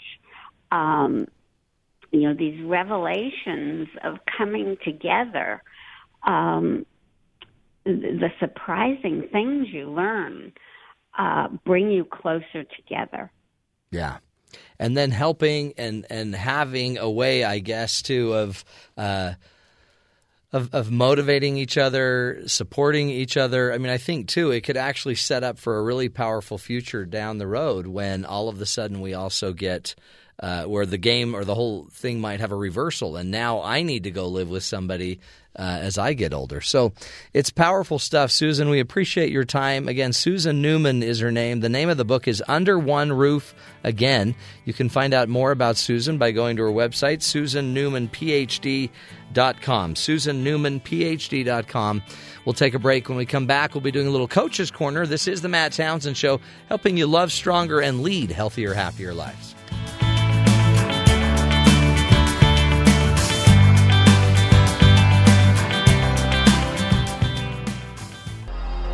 Because life doesn't come with a handbook, you need a coach. Here's Dr. Matt and his coaching corner. Welcome back, friends, to the Matt Townsend Show. You know, life happens, right? Things happen, and it makes it so we can't always, you know, expect things to go the way you would have wanted them to go. Uh, kids might have to move home. Economic situations, the degree that they were trying to obtain um, wasn't a degree necessarily that they could make the money they need to make. Uh, other issues, medical issues, health issues, psychological issues. There's a, a lot of reasons why we may need to look to go back home. And so, one of the things I would uh, suggest, I think, to all of us is A, let's all judge a lot less those situations because we don't know why our neighbors' kids are still living at home. But one of the things I know that we can do is, and, and I'm noticing it with my own children, I have uh, six kids, a daughter and five boys. And the daughters, she went to school, got married, moved on, has a house, doing her thing, growing in a healthy way. My all my kids are are at it. They're out doing the things that they're supposed to do, trying to figure out life. One is away at college, um, and one just got home from an LDS mission. But what is amazing to me is I is the level of parenting that you still are doing with these kids, as even as you've thought you launched them. You know, I think we a lot of us think that once we just kind of shoot them out into the world, they're not going to boomerang back. But the reality is, my role as a father doesn't end. I can keep teaching more and more and giving other ideas and other information. And I'm just grateful that they're willing to come back to ask for help, for advice, for insight, because it allows me to keep influencing them. And one of the things I'm realizing is, oh boy, I wish I had maybe taught them some more things when they were younger. I wish I had set some better expectations about life and how things work when they were younger. So remember that um, if if you don't teach them younger, you're going to get a chance probably to teach them when they're older. And so maybe let's spend more time trying to empower our kids. I always just think of the the birds that like take their little cute little baby bird and just push them out of the nest. And that bird better be ready to fly because it's it's time to fly. Um, and there's a difference between I think abandoning our kids and just throwing them out into the world and hoping they can make it versus truly empowering them. So, what if we all spend a little more time with our, our kids, making sure that they have the skills to to uh, to work, that they have a work ethic. So they they understand that they have to get up every day and go make something happen to to not just let them only have dreams but also have the skills to make a dream become a reality because they know how to make a plan. They know how to set a goal. They know how to accomplish a goal. And um, th- there's a lot of tools. There's a lot of resources i think for all of us to be able to teach these things to our kids. There are a million books. One of the things I, have also just noticed in my own life with my own family is a lot of us keep shooting for perfection when really a little progress is all we need. We don't need to have the highest degree of completion of everything we do when sometimes all we need is some progress on a goal. We, we don't need to um, have the perfect studio setup I've been talking to my son about. What we need is just a doable, actionable setup that would make it so my son could start creating his music. And when we get too caught up in the perfection of wanting the perfect studio, it might be actually just a way to have an impediment from risking and doing what we need to do. Every single one of us have goals and dreams that uh, that that we want to accomplish, but be careful because when you think um, when you think that it's just easy to go live on your own, it's not. It's a, it's overwhelming for some of these kids to to know how to do it, to see how to do it. And so there are benefits of like going to school or in our case having our son go on a mission where we know he can do it on his own. He came home after 2 years and he he had gained weight. He was healthy. He knew how to exercise. He knew how to take care of himself. He still had his teeth which meant he brushed his teeth regularly. You know, all these things we were worried about, he could handle. Then we just take him to the next level and take him to the next level. I think each and every one of us as parents, it's it's upon us to empower our ch- our child, not just to abandon them, not just to send them on their way, but make sure that inside of each of our kids is the power to thrive and to succeed. And um, I think, however we go about doing that when they're younger, will influence their abilities as they're older. And I think each and every one of us should make sure that our kids have the social skills they need, the emotional skills and management skills they need to succeed in life. That they have the intellectual abilities that they've either learned their kid their gifts and their talents and they're doing something toward what they're passionate and have gifts and talents around, or that they're on the you know on their way to discover those things. I think we need to make sure they're spiritually solid and strong, that they have some connection to a higher power and they know how to connect into that power to find peace when uh, days and times get difficult. Um, I don't think we should just hope they just get married and then they're out of your hair.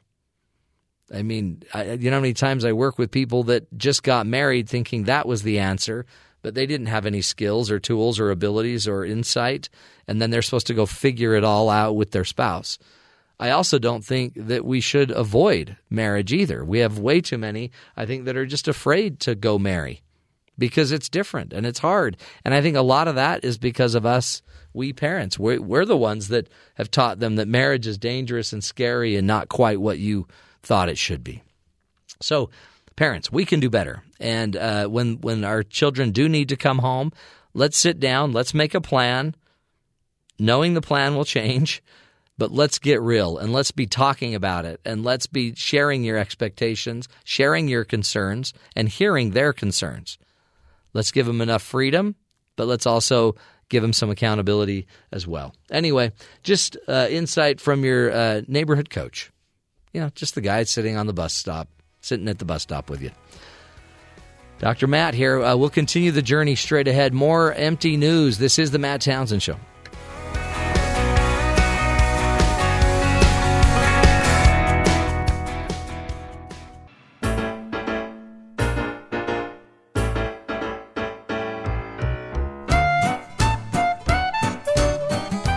Welcome back, friends, to the show. Which means uh, whenever you hear that music, it's time to go to the empty news segment where we have Jeffrey Liam Simpson, also known as the little um, the little Italian boy that tried to get a movie uh, in disguise. You know, you mentioned earlier how you had some struggles this. No, no, no. You you were con- you were convinced that you were driving behind an extraterrestrial, Yes, right? that had never been on Earth and had never driven through a construction zone. Right. So that's kind of a daily occurrence for most people as we get stuck behind people that are slowed down for some reason, whether Yeah. it's traffic or rubbernecking when there's an accident. Well, here there may be another cause for cars slowing down. What? Um, so there was a woman who, this is told from her pers- perspective, she was on her way to a former employer in Moreno Valley, California to pick up her W 2 forms when traffic started to slow for no reason. So, you know, she's probably thinking, oh, there's an accident. There's something going on up there. There's here. an alien up there. Sure. Um, she said she soon came to suspect that someone was in the road. I looked closer and witnessed three guys jumping on a trampoline without a care in the world In the middle of the road. in the middle of the road. So there's a video that shows the three guys jumping on the trampoline.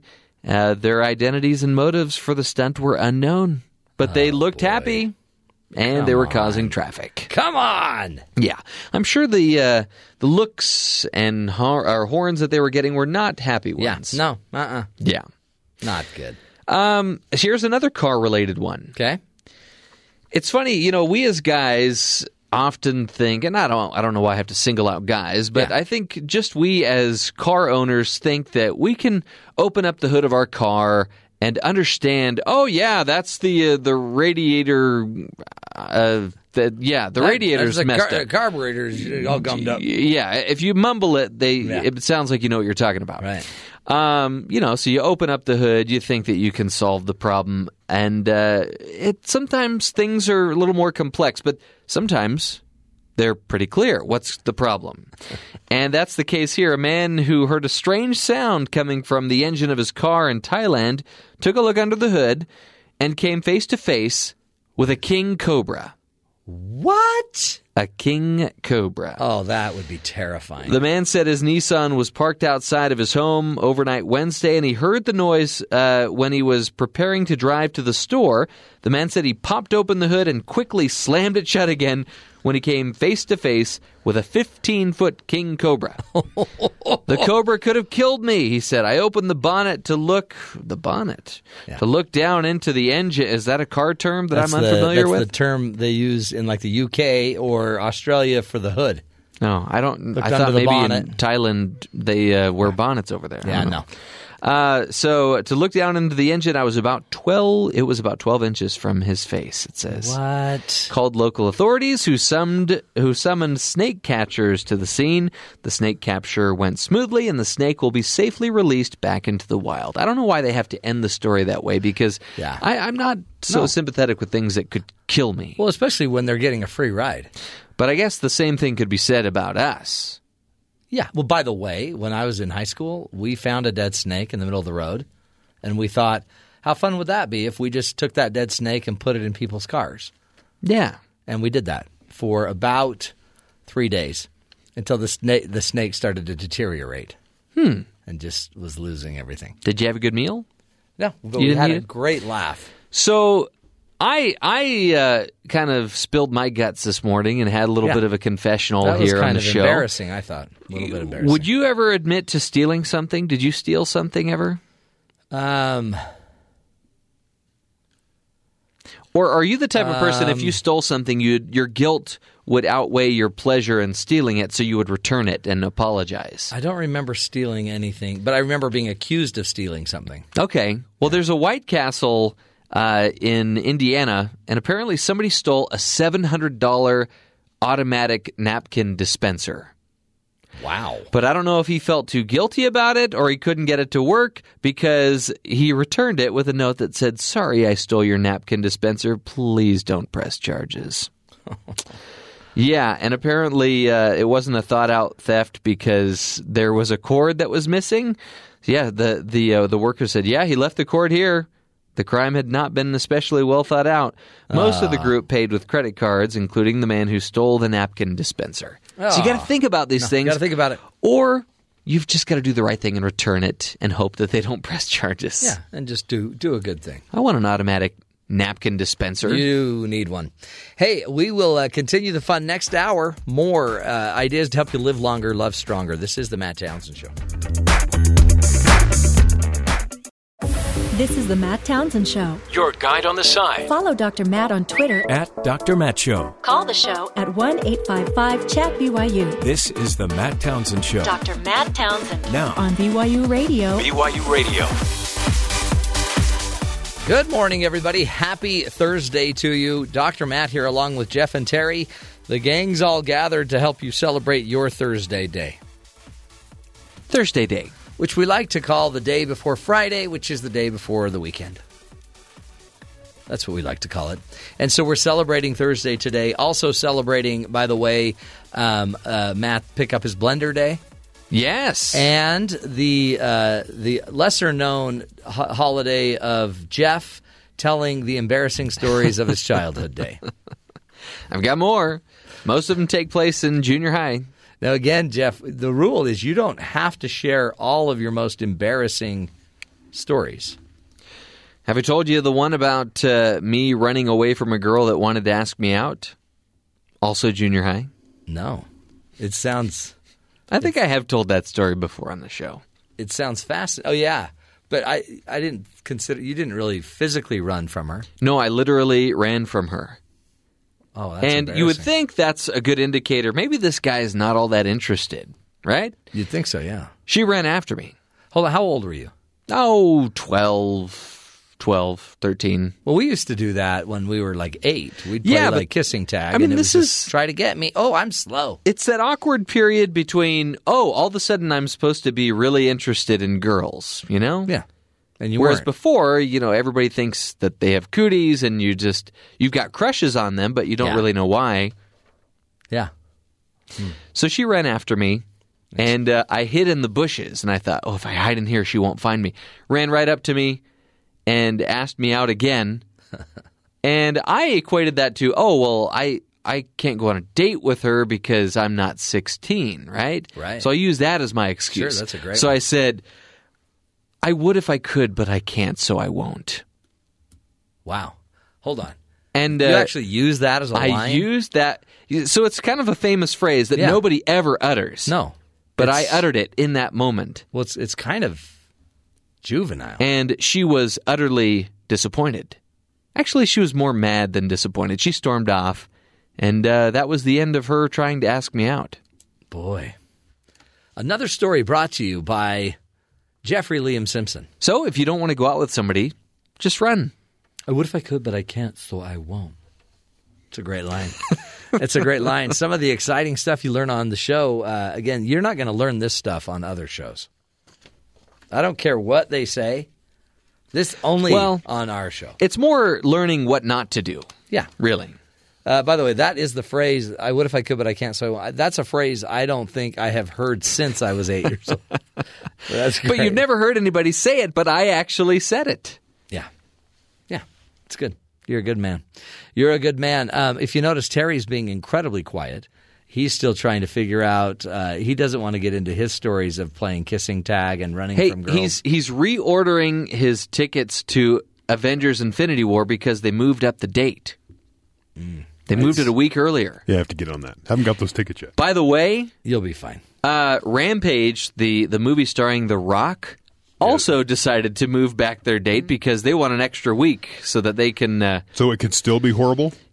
I- yeah, I look at that and it's like, really, this is an arcade game that is justifying a movie that has nothing to do with the arcade game. The video game, you're a monster. You're like a King Kong or a Godzilla type monster. You climb up a building and you destroy the building. right. That's the whole game. That's There's not a movie. And so now they've made this entire two hour movie out of that premise. Okay. And yet, we've seen movies where that basically is the premise. I mean, just think of any Transformers movie. They made a battleship movie.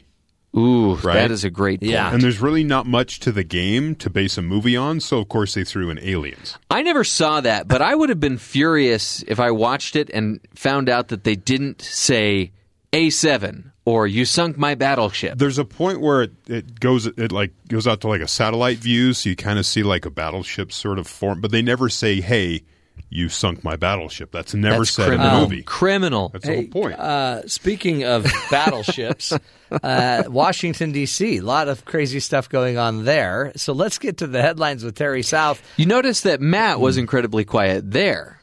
Yeah. So we kind of turned the tables on you there. Yeah, yeah. Um, We like to do it from time to time. Well, you nailed it. you guys talking movies. Okay. Uh, what you got for us, Terry? Senior White House advisor Jared Kushner did not invite the U.S. ambassador to Mexico to join him in meetings with Mexico's prime um president and foreign minister during a recent diplomatic trip, the New York Times reports. It was not immediately clear why Roberta S. Jacobson, a veteran diplomat with more than 30 years' experience, was excluded from the meeting. She is one of the three. Uh, she is one of three of the State Department's top Latin America diplomats to announce her resignation recently, though she's still going to be at her post through May. The decision apparently excludes her, uh, was widely seen as by experts as a break with tradition that signals a change in the Trump administration's approach to dealing with Mexico.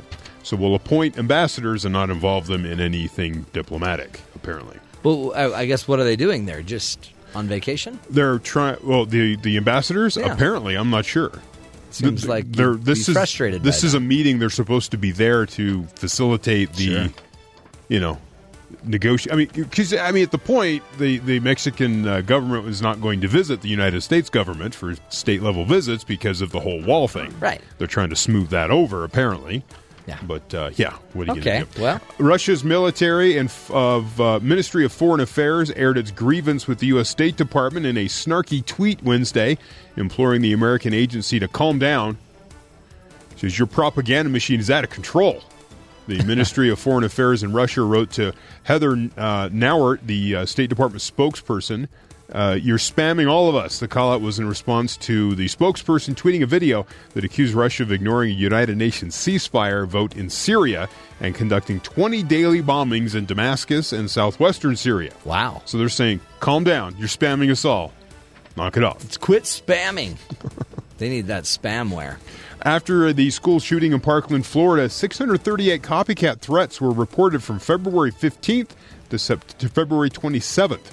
Really? So over that's about a what, 12 day period? Yeah. According to USA Today, top states were Texas with 55, Ohio with 47, California with 37, Florida with 35, Pennsylvania with 32. Later today, uh, White House uh, will take the uh, their next steps apparently in school safety. Lindsay Walters, White House deputy press secretary, says as we continue to work towards creating school safety programs that protect all children, the president will be meeting with video game industry leaders and members of Congress uh, to discuss violent video game exposure and the correlation to aggression and desensitization,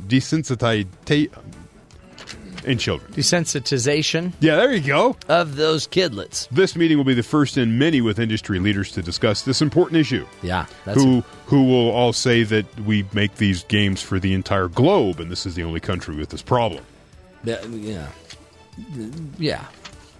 we're that's we're different that way. That's right. We're special. Uh, state health officials are warning athletes from 39 states and nine countries that they may have been exposed to mumps at a cheerleading competition last month in Dallas. Uh oh. A person from another state who uh, had mumps traveled to Dallas for the National Cheerleaders Association All Star National Championship. Texas Department of Health Services spokesperson said the department sent a letter to those who participated in the competition, which was from February 23rd to the 25th. Um, to let each of them know that they or their children may have been exposed to the mumps. Oh boy. In attendance, 23,655 athletes, 2,600 coaches, all part of 1,320 teams from 39 states and nine countries. Whoops. Okay. a lot of mumps are up. people might have the mumps now. Artificial intelligence is poised to enter yet another aspect of your life, and that would be fast food. After years of preparation, a burger flipping robot named Flippy made its debut Monday at the Pasadena, California location of the restaurant chain Come on. Cali Burger.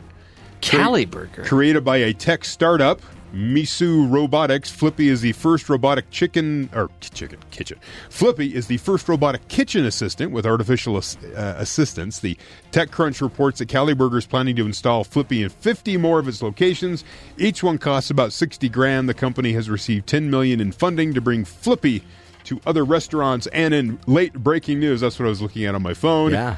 Uh, the Miso engineers plan to spend the next f- days, a few days fine tuning Flippy before bringing it back to the public on a limited basis. Flippy has worked for five days and has taken a day off.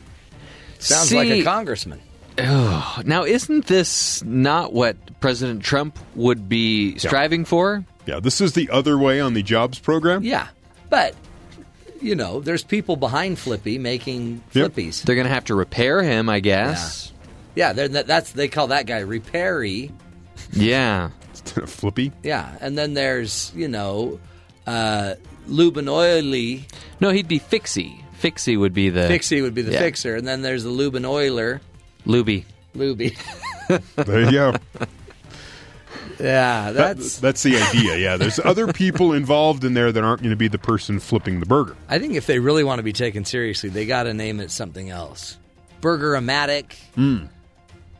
Flipatron five the thousand. Turninator. The Can Turninator. you can you imagine the hazing that Flippy's going through right now at work? Oh yeah.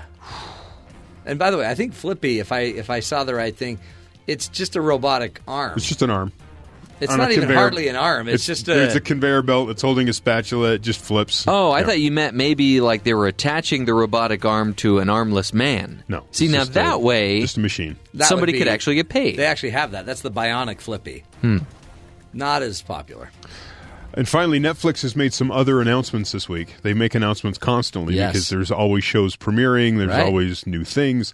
Uh, 70% of its streams end up on connected TVs instead of phones, tablets, or PCs. Seventy percent of its streams are on connected TVs. Yeah, not on phones or tablets Really? or computers. I people did are watching them on TVs. That's surprising. That's, where I very watch it. surprising. I don't want to watch it on my phone or anything else because it just it seems too Yeah. small. I don't watch it while I'm driving. I usually watch it on my phone because I can only ever watch about 10 or 15 minutes at a time. So it's usually when I'm on the go. Now they're saying that number is not a shock. Well, It's it always- was to us. Well, yeah, that's what I'm saying. They're, they're like, it's not a shock. And I go, really? But it's a good reminder that not everything is moving to the phone. YouTube said its live TV service, which it had pitched as a mobile first offering, was generating more than half of its streams on televisions. Interesting. So that could be interesting there. Uh, so Netflix also has made some improvements to its parental controls. This is for you, Matt, so your wife can help you make the right. Yeah, you know, I'm mm-hmm. trying to entertainment figure out how to do those controls. Mm-hmm. Okay. Netflix newest update gives parents more granular control over the content their kids watch. They can now set custom pin numbers for specific movies and TV shows regardless of age recommendations. So if you think Moana isn't appropriate for your 10-year-old, you can lock that movie down with Can we a lock? pin number. Can we lock down the emoji movie, please? You can lock down anything you want. Okay, thank you. Parents can already be uh, set broad pin protections that lock up content for specific maturity levels. I read boy. that paragraph and went, "You can." So I went in and looked, and my kids, uh, he has his own separate account, so I don't Yeah. have to watch all the, or I don't have to have all the cartoons recommended to me. Yeah. I mean, there's some that I'd probably want to watch, but most not really. You know, Yeah. Prob- I mean, you're probably you're probably out of most of those. right? Voltron, I'm on board. Oh boy. whatever bat thing he's watching now, I, I looked at it, eh, whatever. But um, I went in and set it. He was set for all maturity levels. Yeah. and I set it to uh, older kids and younger. Right, so Okay. they're Yeah. looking under ten. Basically, is what that one is. There's one for like teens and younger, and then Oh, there's yeah. all maturity levels. So you can set, you know, have some some control that way. And I, I went in and looked at all the recommendations they're making for him, and there's not, there's probably like one that I would watch. So it's good. He's got or some one, good recommendations. really one good. that you would admit that you would watch. I just wanted to make sure, like some of the uh, the anime type uh, uh, programs that are out Yeah. there, where they're basically like adult animated type shows. He doesn't need to see those. You Yeah. don't see No. the, all the ninja movies. Well, many would say many don't need to see those. Says the company also says it's going to display these maturity levels at the start of each program, so parents are fully aware of what their kids are consuming on the outset of each show. That's good. That feature will roll out in the coming months. It's really good. See? Now you got me terrified that I'm just going to walk in because there are times when my kids are just alone in the TV room by themselves that I'm going to walk in and they're going to be watching something they shouldn't be watching. No, but your children wouldn't do that. They wouldn't. No, because remember you watched a show with them that was a very benign show, and they were terrified. Are you talking about uh, Jumanji? Was it Jumanji? Like they they're still traumatized. Jumanji, the original Jumanji, was the one where I, you know, we I was making it a whole night. I went out and got pizza. We put out the picnic blanket and everything. Yeah. And we didn't even make it past the drums and the sounds of bats coming down the chimney. They didn't have to see anything. They were covering their eyes. Yeah, turn beautiful. it off, turn it off, turn it off. I turned it off, deleted it from the DVR. My my six year old at the time was five, I believe. She removes her hands from her eyes, looks at me terrified, and says, Why would you show that to us? That's when that's the day. By the way, that will be the day that goes down in infamy. That will be the day that you know you ruined your children. Yeah. At least you can put your thumb on it. At least you go, know. That's the day. Yeah, that's you the know, day. comparing the two Jumanjis, they would probably be more okay with the new Jumanji, which was not scary in the least, Right. versus the old Jumanji. Yeah. Hmm. So I mean, maybe maybe that's what you could be doing. Show- Watching Jumanji with them? showing the new Jumanji. Okay. See how that goes. Okay. Uh, so Terry takes care of the headlines. Let's get to Jeff with some empty news. Any other uh, empty news facts we need to be paying attention to? We sure do have some more empty news that we could be paying attention to. Um, oh, six times. Say it. Don't be afraid. Six times escaping from prison. That's probably too many times, right? Yeah, it's I don't know. It's four times too many. And there's so this is actually they're still looking for this guy. Police are looking for an inmate who escaped from custody for the sixth time in Bedford County, Come on, Tennessee. Come on. According to the Bedford County Sheriff's Office, Philip Andrew Marshall's latest escape happened sometime before 5 a.m. Monday. Sheriff Austin Swing said Marshall escaped through a ventilation shaft at the jail. oh boy. But official, how, I always wonder how people can escape through a ventilation shaft. Don't you hear people No, moving careful. around? We've had so many stories with people Yeah. trying to squeeze their way through ventilation shafts and they get stuck. And Schick Shumway always ends up interviewing them before the cops arrive. Right. Uh, officials are still trying to determine how he cut through the grate. Deputies spent the day searching for Marshall and he was spotted Monday morning, but the deputy who saw him was more than 200 yards away and unable to catch him. Sounds like a Pokemon or something. uh, authorities believe Marshall is now wearing jeans and a dark blue shirt or sweatshirt and enjoys long walks on the beach. Since the last jail escape, we, the Bedford County Sheriff's Department, have made some changes in our personnel, said Swing. So basically, they fired people. We have implemented new training and more training. We have reinforced the places where they have escaped before, uh, before and anywhere we think they could escape.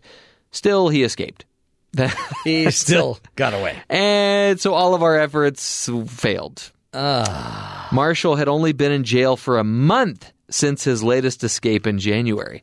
This guy, you know what they need to do? What? They need to okay, the next time they catch him, they need to they need to have him be like the next catch me if you can guy where they hire him to work for them instead of just keep letting him, you know, tying up the prison system or you know, Yeah. tying up all the funds in the prison system. Just get him out of prison, ha- give him a job, have him come work That's for the prison exactly system. what I was thinking. So he can help them figure out how to not uh, have people escape. They- They've obviously got an escape problem.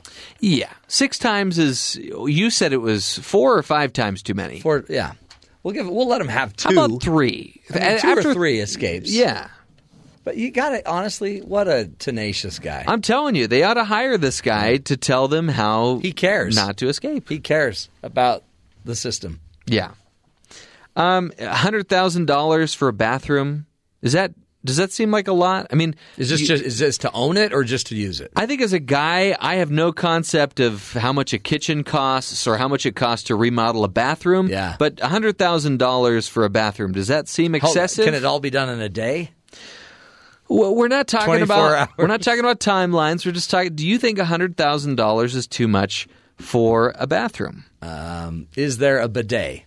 Let me give you some more details, and you can tell me if you think it's too much. Okay. So this is in Massachusetts. Massachusetts transportation officials are under fire for authorizing a no-bid contract for a tiny one hundred thousand dollar bathroom inside a state official or a state office building.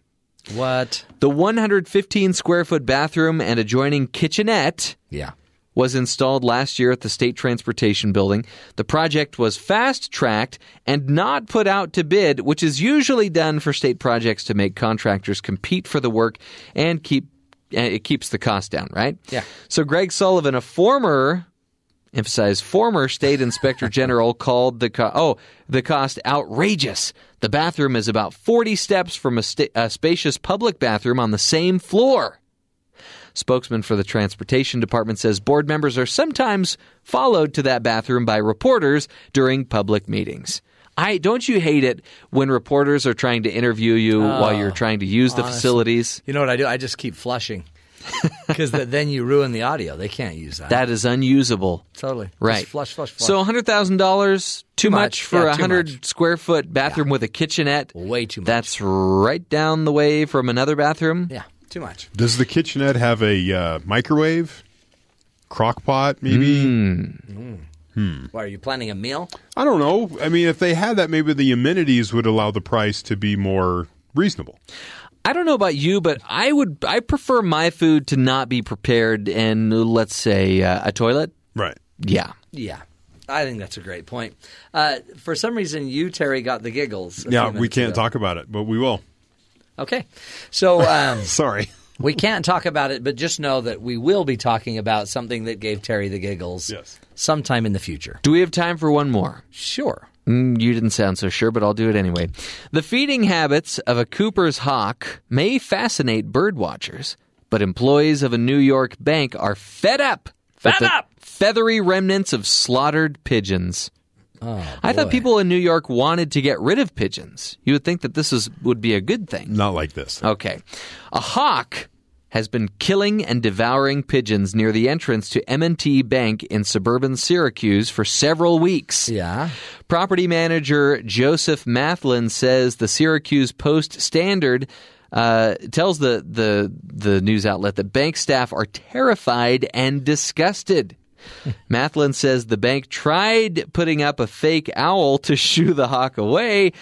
J- it was, I think it was the Tootsie Roll. Yeah. And it didn't really work. It always is. Uh, Jake McGowan of the Cornell Lab of uh, Ornithology says the hawk probably won't care about the owl, but its pigeon prey might be scared off.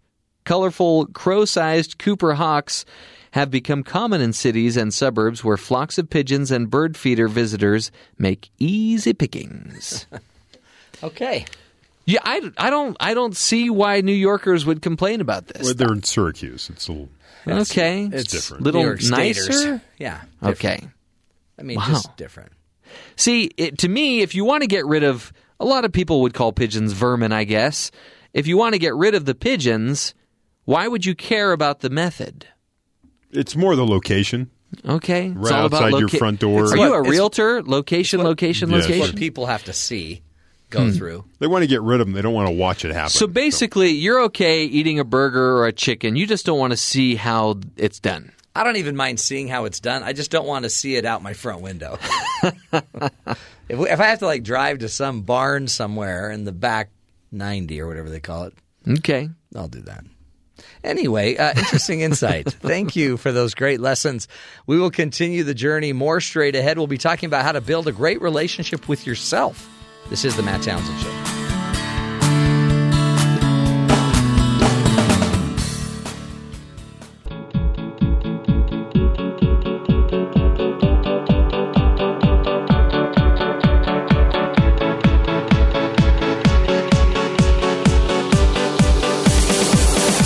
It is so easy when bad things happen in life to blame your circumstances. Maybe you grew up in a broken home or lost a job or in your, you're in a foreign country and you use those excuses every time something bad happens. But maybe life isn't fair about external circumstances. Van Moody, author of the book The I Factor, says the key to life, uh, the key to the life you want is inside of you. He teaches how to understand our identity, significance, and perspective better, and uh, how we can better manage ourselves and our whole lives as well. Uh, I had a chance recently to talk to Van Moody, if, um, and I wanted to share this conversation with you about how bad relationships uh, actually can help people. Absolutely, and that's why I'm so excited about the I Factor, and uh, I know that beyond a doubt, this is a message in a book for the world. Because you're right, um, often the biggest challenge for individuals um, is not external, but it's internal, and that's what the I Factor is about. Know, I realized uh, through all of the years of me working with people and working with leaders and even working with businesses that often it is not the external that is the biggest challenge. We've seen the history uh, the recent history and uh, just days gone by and stories that are uh, just too many to, to count of people who had great opportunities, people who had great pedigrees and degrees and great uh, really talent, but they crashed and burned, or they did not really live the life they were called to live because they did not manage themselves well, and that's that's what the I factor is, and the message is really calling people to get healthy and to live their best life from the inside out because Matt success on any level is an inside job. Oh yeah, and you- you've you've got so much experience with it. You're a pastor of the Worship Center in Birmingham, Alabama. You're on Joel Osteen's um, Champions Network. You're on Dr. Oz's core team. You've you've worked with John Maxwell. You're doing it all. You see th- this self esteem. It's almost this I, this just this lack of knowing who we are. In your book, I Factor, what what is the I Factor? Sure. Um, the I factor is how people think about themselves, feel about themselves, and even relate to themselves. The I factor is a combination of dynamics that converge to form the totality of a person's relationship with him or herself. When I talk about the I factor, a lot of people think, well, is it initially the same thing as self worth or self esteem or self respect? Uh, and I, I absolutely want people to understand that, that it goes beyond that. It goes beyond character and motives. It goes beyond a sense of self esteem, but it has everything to do with a person's relationship with themselves. And it's really about managing yourself and your whole life well from the inside out. And so it is absolutely imperative that we make sure that our I factor is healthy because everything that we do flows out of whether or not we have a healthy or a negative I factor. Where do we where do we get this I factor? Are some born with it? Are they just naturally self believing, self directed? Um, or do they? Is it is it how we're parented? How how do we come about this I factor? Well, everybody has it, but you know how your I factor is set up and how it evolves over time as you grow is really determined by a number of factors. It's the environment you were in, it's the kind of household that you were raised in, it's the experiences that you've had, and all of those things will either color our I factor for the better or continue us down a path of having a negative I factor. And so uh, in the book, one of the things that I help people to understand is regardless of where you are on your I factor journey, um, the formula to having a successful and healthy I factor really revolves around three things your sense of identity, uh, your sense of significance, and your perspective. And so when you know who you are, and that's what I mean when I talk about your identity, that really fuels everything because your identity is the foundation of everything.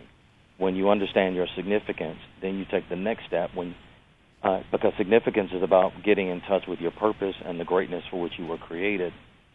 But then the next big step is your perspective. Uh, perspective is about the set of lenses through which you look at life. Because when you have a healthy perspective, you can view the problems you face as stepping stones for greatness instead of stumbling blocks. Hmm. And that's significant, Matt, because I wish that you know all of us could wave a magic wand and remove the challenges of life, but you and I both know that that's not possible. No.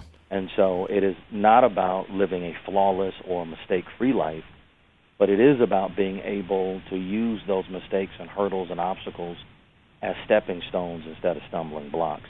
And that's all in your perspective. You can send two people through the exact same situation, and one of them will come out better while the other comes out bitter, and it has nothing to do with the situation and has everything to do with your perspective. Mm.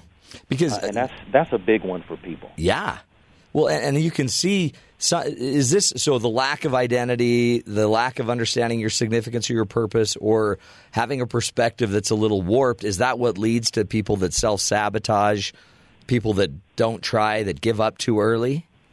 Absolutely, absolutely. The recipe uh, for a number of individuals that have uh, not fulfilled their purpose, that have self sabotaged, that have not reached their dreams and their goals is all the same, regardless of whether they are a celebrity or whether they are a stay at home mom. What they do in terms of their station of life doesn't matter. The recipe uh, for that self sabotage and those stumbling blocks are the same, and it's a lack of understanding who they are it's a lack of having a great sense of significance, and it is not having the right perspective through which they look at the challenges that they've had to endure. It's not your position, then, right? I mean, because you could be, I could see a, a woman that's raising her family, a housewife that that can feel like she knows her identity, she has a purpose, her perspective, and, and, it creates a sense of power in her. I could also see someone in the same position um, and they're and they feel like they're not amounting to anything, they're not contributing. So I, I guess it doesn't matter your role; it matters really your how you're oriented. Yeah, exactly, and that's one of the biggest things that I want people to understand about the I Factor message, and I do my best in the book to really um, make it clear because obviously I talk about celebrities that have suffered because of I Factor issues, but then also tell a number of stories uh, of regular everyday people who've also had the same struggles because you're right it has nothing to do with your position and I, I want people to understand that because the way that the world is set up is that the world informs us to really focus on our outside. And so so many people go through life and they think that the measure of success has everything to do with their external position or their external station in life. Uh, but what I want people to understand is that you could have the best of position or you could have a fulfilling position but your ability to navigate through it successfully has nothing to do with how much money you have. And has nothing to do with the external factors that a lot of people in the world uh, focus on. It has everything to do with those internal dynamics. One of the stories that I'm most proud of and that I love to share when I talk about this I Factor message is the story of the Titanic. Because I think that the Titanic story is a great picture and antidote for how people um, approach life you know, many of us know the Titanic. It was that majestic ship. It was decked out with uh, all of the finest luxuries that his travelers could have wanted at that time. It was a marvel of shipbuilding of that day. It was called unsinkable, but we know that the Titanic did sink because it hit an iceberg. And I did a lot of research on that iceberg, and it was about 600 feet long, but 500 feet of it was beneath the surface. Mm. So what I want people to understand is that what sunk the Titanic is not the little piece of the iceberg that they saw above the water. It was the enormity of the iceberg that they couldn't see beneath the water. And that's the same thing that sinks us in our own lives. So many people, Matt, go through life like the Titanic. We focus only on the external. But what ends up sinking and sabotaging our life are those underneath the surface, uh, kind of unknown internal I factor dynamics that a lot of times we don't focus on. And those are the things that determine whether we sink or swell through life. And so that's why the I factor message is so important for children, for parents, for corporate CEOs, for college students, uh, any walk of life where you find yourself. This I factor message is a is a necessary message. What do you say to the person who's already lacking probably some I factor, um, and then you you're telling them, "Hey, it's in you, man. It's in you." I'm assuming you get some pushback. Like, don't blame me for my life. I had no parents at home, or I was raised in the inner city, or whatever. What do you What do you say? Sure. One of the most important things that I want them to understand is that me calling attention to this issue of the I factor is not for blame, but it's for growth. And so you Yeah. cannot conquer anything that you won't confront. And so when individuals say, "Well, you know, it's my my upbringing and or it's the lack of things and access that I had," I want to challenge people to move beyond uh, blaming. I want them to move beyond excusing, and let's confront it uh, and then let's confront it so that we can conquer it. The other thing that I want them to understand is that this message of the I factor and calling people to go inside first before they focus on the external is not an excuse to live a self-absorbed, selfish life. Mm. There are a lot of people who say, "Well, you know what? That's great because I'm just going to, you know, focus on me and do life on my own terms." And I say, "No, wait a minute. The whole point of the I factor message is to make sure that we adequately move through the two greatest tasks in life. The first task is to find yourself. And then the second great task of life is to lose yourself. The challenge for a lot of individuals is that we like to jump to that second task of losing ourselves and making a difference in the lives of others in whatever capacity, you know, that we're called. If it's motherhood, if it's uh, an area that we serve in corporate America, if it's giving back, but you cannot do that effectively without first finding yourself. And that's what the I Factor message is about. Not about living a selfish, self absorbed life, about making sure that first internally you're healthy so that externally you can make the difference. And let me tell you why this is so important, Matt. Yeah. Because we don't reproduce what we say, we only reproduce who we are. Mm. And that's important for people because I've met with a lot of frustrated individuals who say, you know, I'm telling my family that this is the way I want things to be, or I'm trying to tell my employees that this is the way the company needs to run, and it's not happening. And it's because the biggest message is you don't reproduce what you say, you only reproduce who you are. And so, real lasting change is only going to come from the inside out. And so, if we can get healthy internally, then it affects everybody that we do life with and that we're connected to. Yeah, that is powerful. Is it? Uh, how much of this comes from your influence uh, as a pastor in and using the Bible? Well, it definitely comes. I mean, because you're you're basically describing the law of the harvest, right? You reap what you sow. absolutely. Yeah, that's beautiful. Abs- Well, it, you know, it's the law of the harvest, but it also is modeled by Jesus Christ. Yeah, When you think about all of the encounters that Jesus had with people, one of my favorite is when he goes to the house of Peter early on, after uh, Peter kind of joins uh, uh, the group as a disciple. He goes to Peter's house, and Peter's mother is sick, and Mm. Jesus heals her, and then she turns right around and begins to serve them. And you see that pattern. You see it with the demon-possessed man. You see it over and over and over again. Well, well, first the healing is internal, and then it flows into the external relationships that we have with others. And so that is that paradigm. I really believe that God wants people to get healthy internally first, uh, because we are the common denominator in any and every relationship, in any and every encounter. And if we can be healthy first, then it does normally and naturally flow outward. Yeah. And I think that that's how we're going to change the world for the better and impact lives in a great way. In fact, there, there's a quote uh, somewhere. Uh, the world tries to take the people out of the slums. God tries to take the slums out of the people. That's that inside out approach you're talking about. Absolutely. And without the slums or the struggles or the challenges being held first, healed first internally, we'll take that wherever we go. That's such a great uh, message, and especially um, this time of year too. This time of season, and and a lot of people are going to have maybe a week or two off, maybe a few days to think. Um, what would you suggest? If are some of the things we can do today uh, to to make sure we we take hold of? I mean, go go buy the book, The I Factor. What else can we do to get into our own identity, significance, and perspective? Sure. Well, obviously, you said it best. Go get the book, you know. Um, but then the other thing is, if they go to ifactorbook.com, there is a free assessment uh, that is really fun, um, not as intense as a Myers Briggs or a DISC profile, but very similar in that they can take it in about five to seven minutes. It's absolutely free. And that will give people a, a great marker of where they are right now on the I Factor journey. And then, you know, once they get the book, uh, there are simple steps and lessons that I give them that over the holidays people can begin to walk through as they begin the year or just, you know, regular time as they are doing life and have a little bit of time to read or if they read before bed, wherever they find themselves with the book, they can begin to take those simple steps. And one of the most important steps is to realize that their who is not their do. Uh, and that is really the first step to discovering your real identity.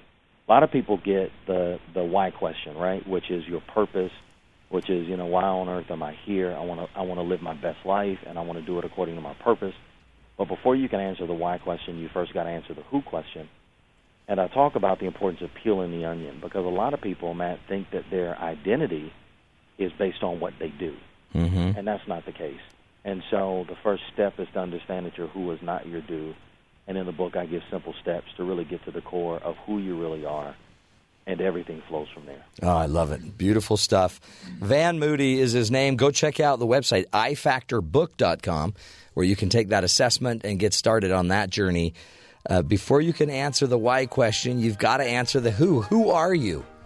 Why are you here on this earth? What are you here to do, to learn, to bring to this world? And are you doing it? Maybe that's one of the reasons happiness eludes us, is because we don't know who we are. We don't, without knowing who we are, we don't know what to do, right? We don't know why we're doing certain things. Power. Power, the power of the I factor. This is the Matt Townsend Show. Stick with us. We'll be right back.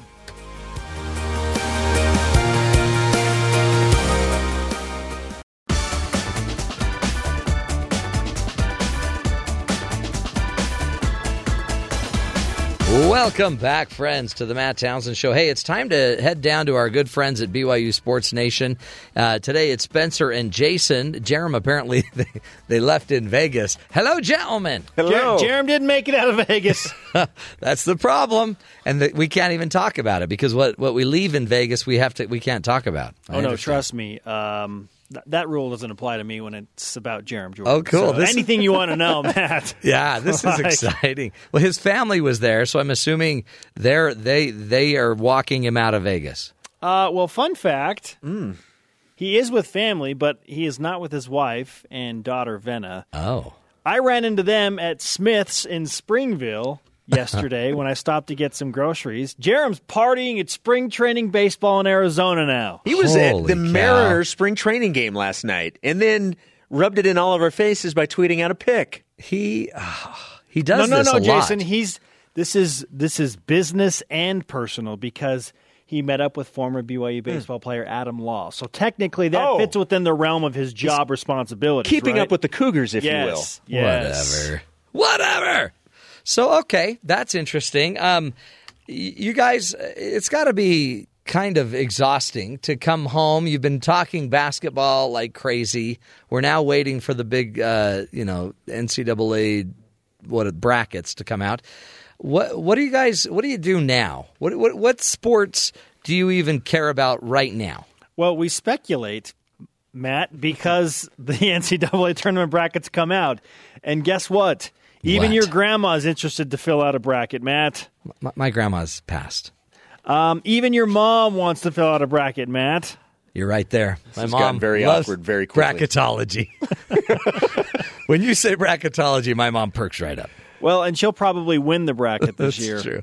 This is this is the time of year where people who've never heard of Joe Lunardi get to know him personally because his name is mentioned all the time. Because he's the bracketologist. He is the ESPN's bracketologist. bracketologist. Oh, that's cool. So, so you guys really, you don't even take a break. You don't even take a day off or two days off. You are immediately already thinking about how the lineup's going to be. Well, that's because we now have answers. You have to Hmm. wait until the conference tournament is over to really know Yes. what's going to happen, at least specific to the West Coast Conference and more notably BYU. And it would appear BYU is headed for an NIT game, but will it be at home? Will the NIT grant BYU the opportunity to host? And I think they will because they want to sell a bunch of tickets. So we wait and find out. This is exciting. Um, and by the way, were you able to get any more out of Tom Holmoe because he's on the committee, right? For Yep. And so, did, did he did he tip his hand? Did he say, "Hey, I'm pushing it this way, guys"? No, he he did not. Can Is he even that? allowed to vote on BYU? He's not, correct? No, I don't. No, he does. He cannot have anything to do with the BYU. He cannot cover. There are assigned conferences. Yeah. Each of the uh, members of the committee are assigned specific conferences that they watch a bunch of games in. They're encouraged to watch as much basketball as possible. But your, This is the Big you- Ten, correct? the Big Ten, and oh, I'm trying to think of the other small conference in the East that he's been assigned to, the MEAC, I believe. Mm, Okay. MIAC! Yeah, yeah. That's what I do when I think of it. Yeah. Miak! anyway, you cannot cover the conference or your team in any capacity when it comes to determining their eligibility for uh, NCAA inclusion in March Madness. However, it doesn't mean you can't posture outside of the room. You just can't do it inside the room. Oh, interesting. like you can't like, hey, do you watch the Cougars play last night? They Hey, there was, a, killed there was a nice win over St. Mary's. I'm just saying. Pretty good. Pretty Wink, good. Yeah, Okay. like, come on, you better believe that happens. That's really good. Okay, now we're learning a lot about Tom Holmoe, even though uh, none of that he would do. Okay, so um, but we did learn that miak is a word. Um, talk to me about your show uh, because now that you're back, uh, apparently, yeah, Lo- Brian Logan, you guys you, you boot him out and you, well, you keep that was, Jason. that was for the better of everyone. Okay, is that what that was about? He's awesome. I love having him on. What uh, what's on your show today? Oh man! Not only are we discussing the postseason for BYU basketball, but we're already looking at how the Cougars are posturing for next year's run at March Madness. Hmm. And we ask this question Are BYU's March Madness hopes better or worse with Gonzaga in the same conference? Yeah. And you may think, well, why would they be out of the conference? Because Gonzaga, according to the San Diego Union Tribune, has been in conversations with the Mountain West Conference about making a move with all of their sports to the MWC. Ah. Now, I heard in some of those rumors that they may want to take a team or two with them. Of course, they would want to take a team or two with them, notably BYU, but. Are BYU's chances better remaining in the West Yeah. Coast Conference and winning the league, securing the auto bid, or going with Gonzaga to a better conference Yeah. and a conference with a higher RPI? Will be because Gonzaga would be in it, but tougher teams. So, which conference would then be the fastest and most reliable route back to the NCAA tournament? Yeah. Good. See, again, another great question by Interesting. brilliant sportsmetologists. Well, you know, thanks to the San Diego- Sportsmetologist. I like that. Thanks Yeah. to the San Diego Union Tribune for uh, releasing a follow up conversation, an article to that yesterday, and they quoted BYU Sports Nation in it. So we kind of feel obligated to discuss how awesome we are. Big league. you guys are big league or bigly, as President Trump says it. Okay, cool. So you'll be talking about that. Anything else? Yeah, we've well, obviously we're going to talk a little football, some position changes for a couple of players, Yes. uh, new look formation maybe on offense, What? uh, and then also it is the home opener for BYU baseball tonight. Uh, that we will have the head coach of the Cougars, Mike Littlewood, on. Uh, we're going to ask where he would put both Spencer and I in his lineup. Where would he hit us if he was putting us in his lineup? Oh, I think it's obvious. I'm thinking the three and four hitters, but we'll see what he says. I, I was thinking the 34. Uh, 34 there- There is no 35. 34th uh, hitter, I, Well- but I think that's what you're going for. I think what I'm going for, well, there is the, the- look at it this way. There's the entire team, which is what 19, 18 people probably, and then there's then there's the entire coaching staff, mm-hmm, and then right then there's the health services people. Then there's the former players who Then- don't play anymore. former players, Yeah. and yeah, and then there's those that donate money, yes, there's the donors, and then then maybe Yeah. we may get on the lineup. well. Listen, then there's Matt, the, there's the donors, family, extended family, and grandparents. Then you. Then Joe Lunardi, then us. Listen, Matt, I was the number one overall pick in the Clinton City baseball draft of over 200 players in sixth grade. Okay? You were Okay? you dominated. Yeah. That's So, that- you know, keep that in consideration That's when right. you're answering all these questions. that's true. I'm going to write that down. Clinton number one. That needs to be on your uh, your Twitter bio, by the way.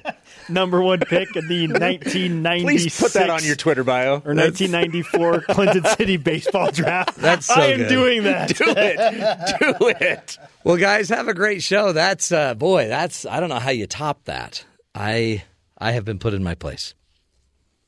Two hundredth pick. He was the number one pick out of two hundred in Clinton, which is a tiny uh, uh, village in Utah. We're calling it a village. Yes, we are. Hey, uh, here we go. Our hero story of the day. Listen to this. A pro football playing family and their friends are being hailed as heroes for helping save the life of a Colorado grandfather who fell around 20 feet in a startling scene that unfolded over the weekend during a hike with his grandson. Christian McCaffrey, a Carolina Panthers running back, says he was hiking Saturday in Castle Rock when he turned a corner and saw Dan Smoker Sr. plunge onto a rock. He said, I felt like he was in the air for 10 seconds. McCaffrey told his team's website, I had never seen anything quite like it in my life as far as the trauma of it all. Anyway, McCaffrey and others, uh, his brother Max, uh, San Francisco 49ers wide receiver, and Dylan, a Michigan University quarterback, rushed to his help, got uh, the, the services, uh, 911, to come help him, and they helped the man through his uh, through that difficult time. The man had a, bra- a fractured neck, a fractured back, nine ribs were broken, and bleeding internally. So thank heavens for heroes, folks. Remember, you can always be there for someone else. You just got to be present and pay attention. That's it for us. BYU Sports Nation is up next.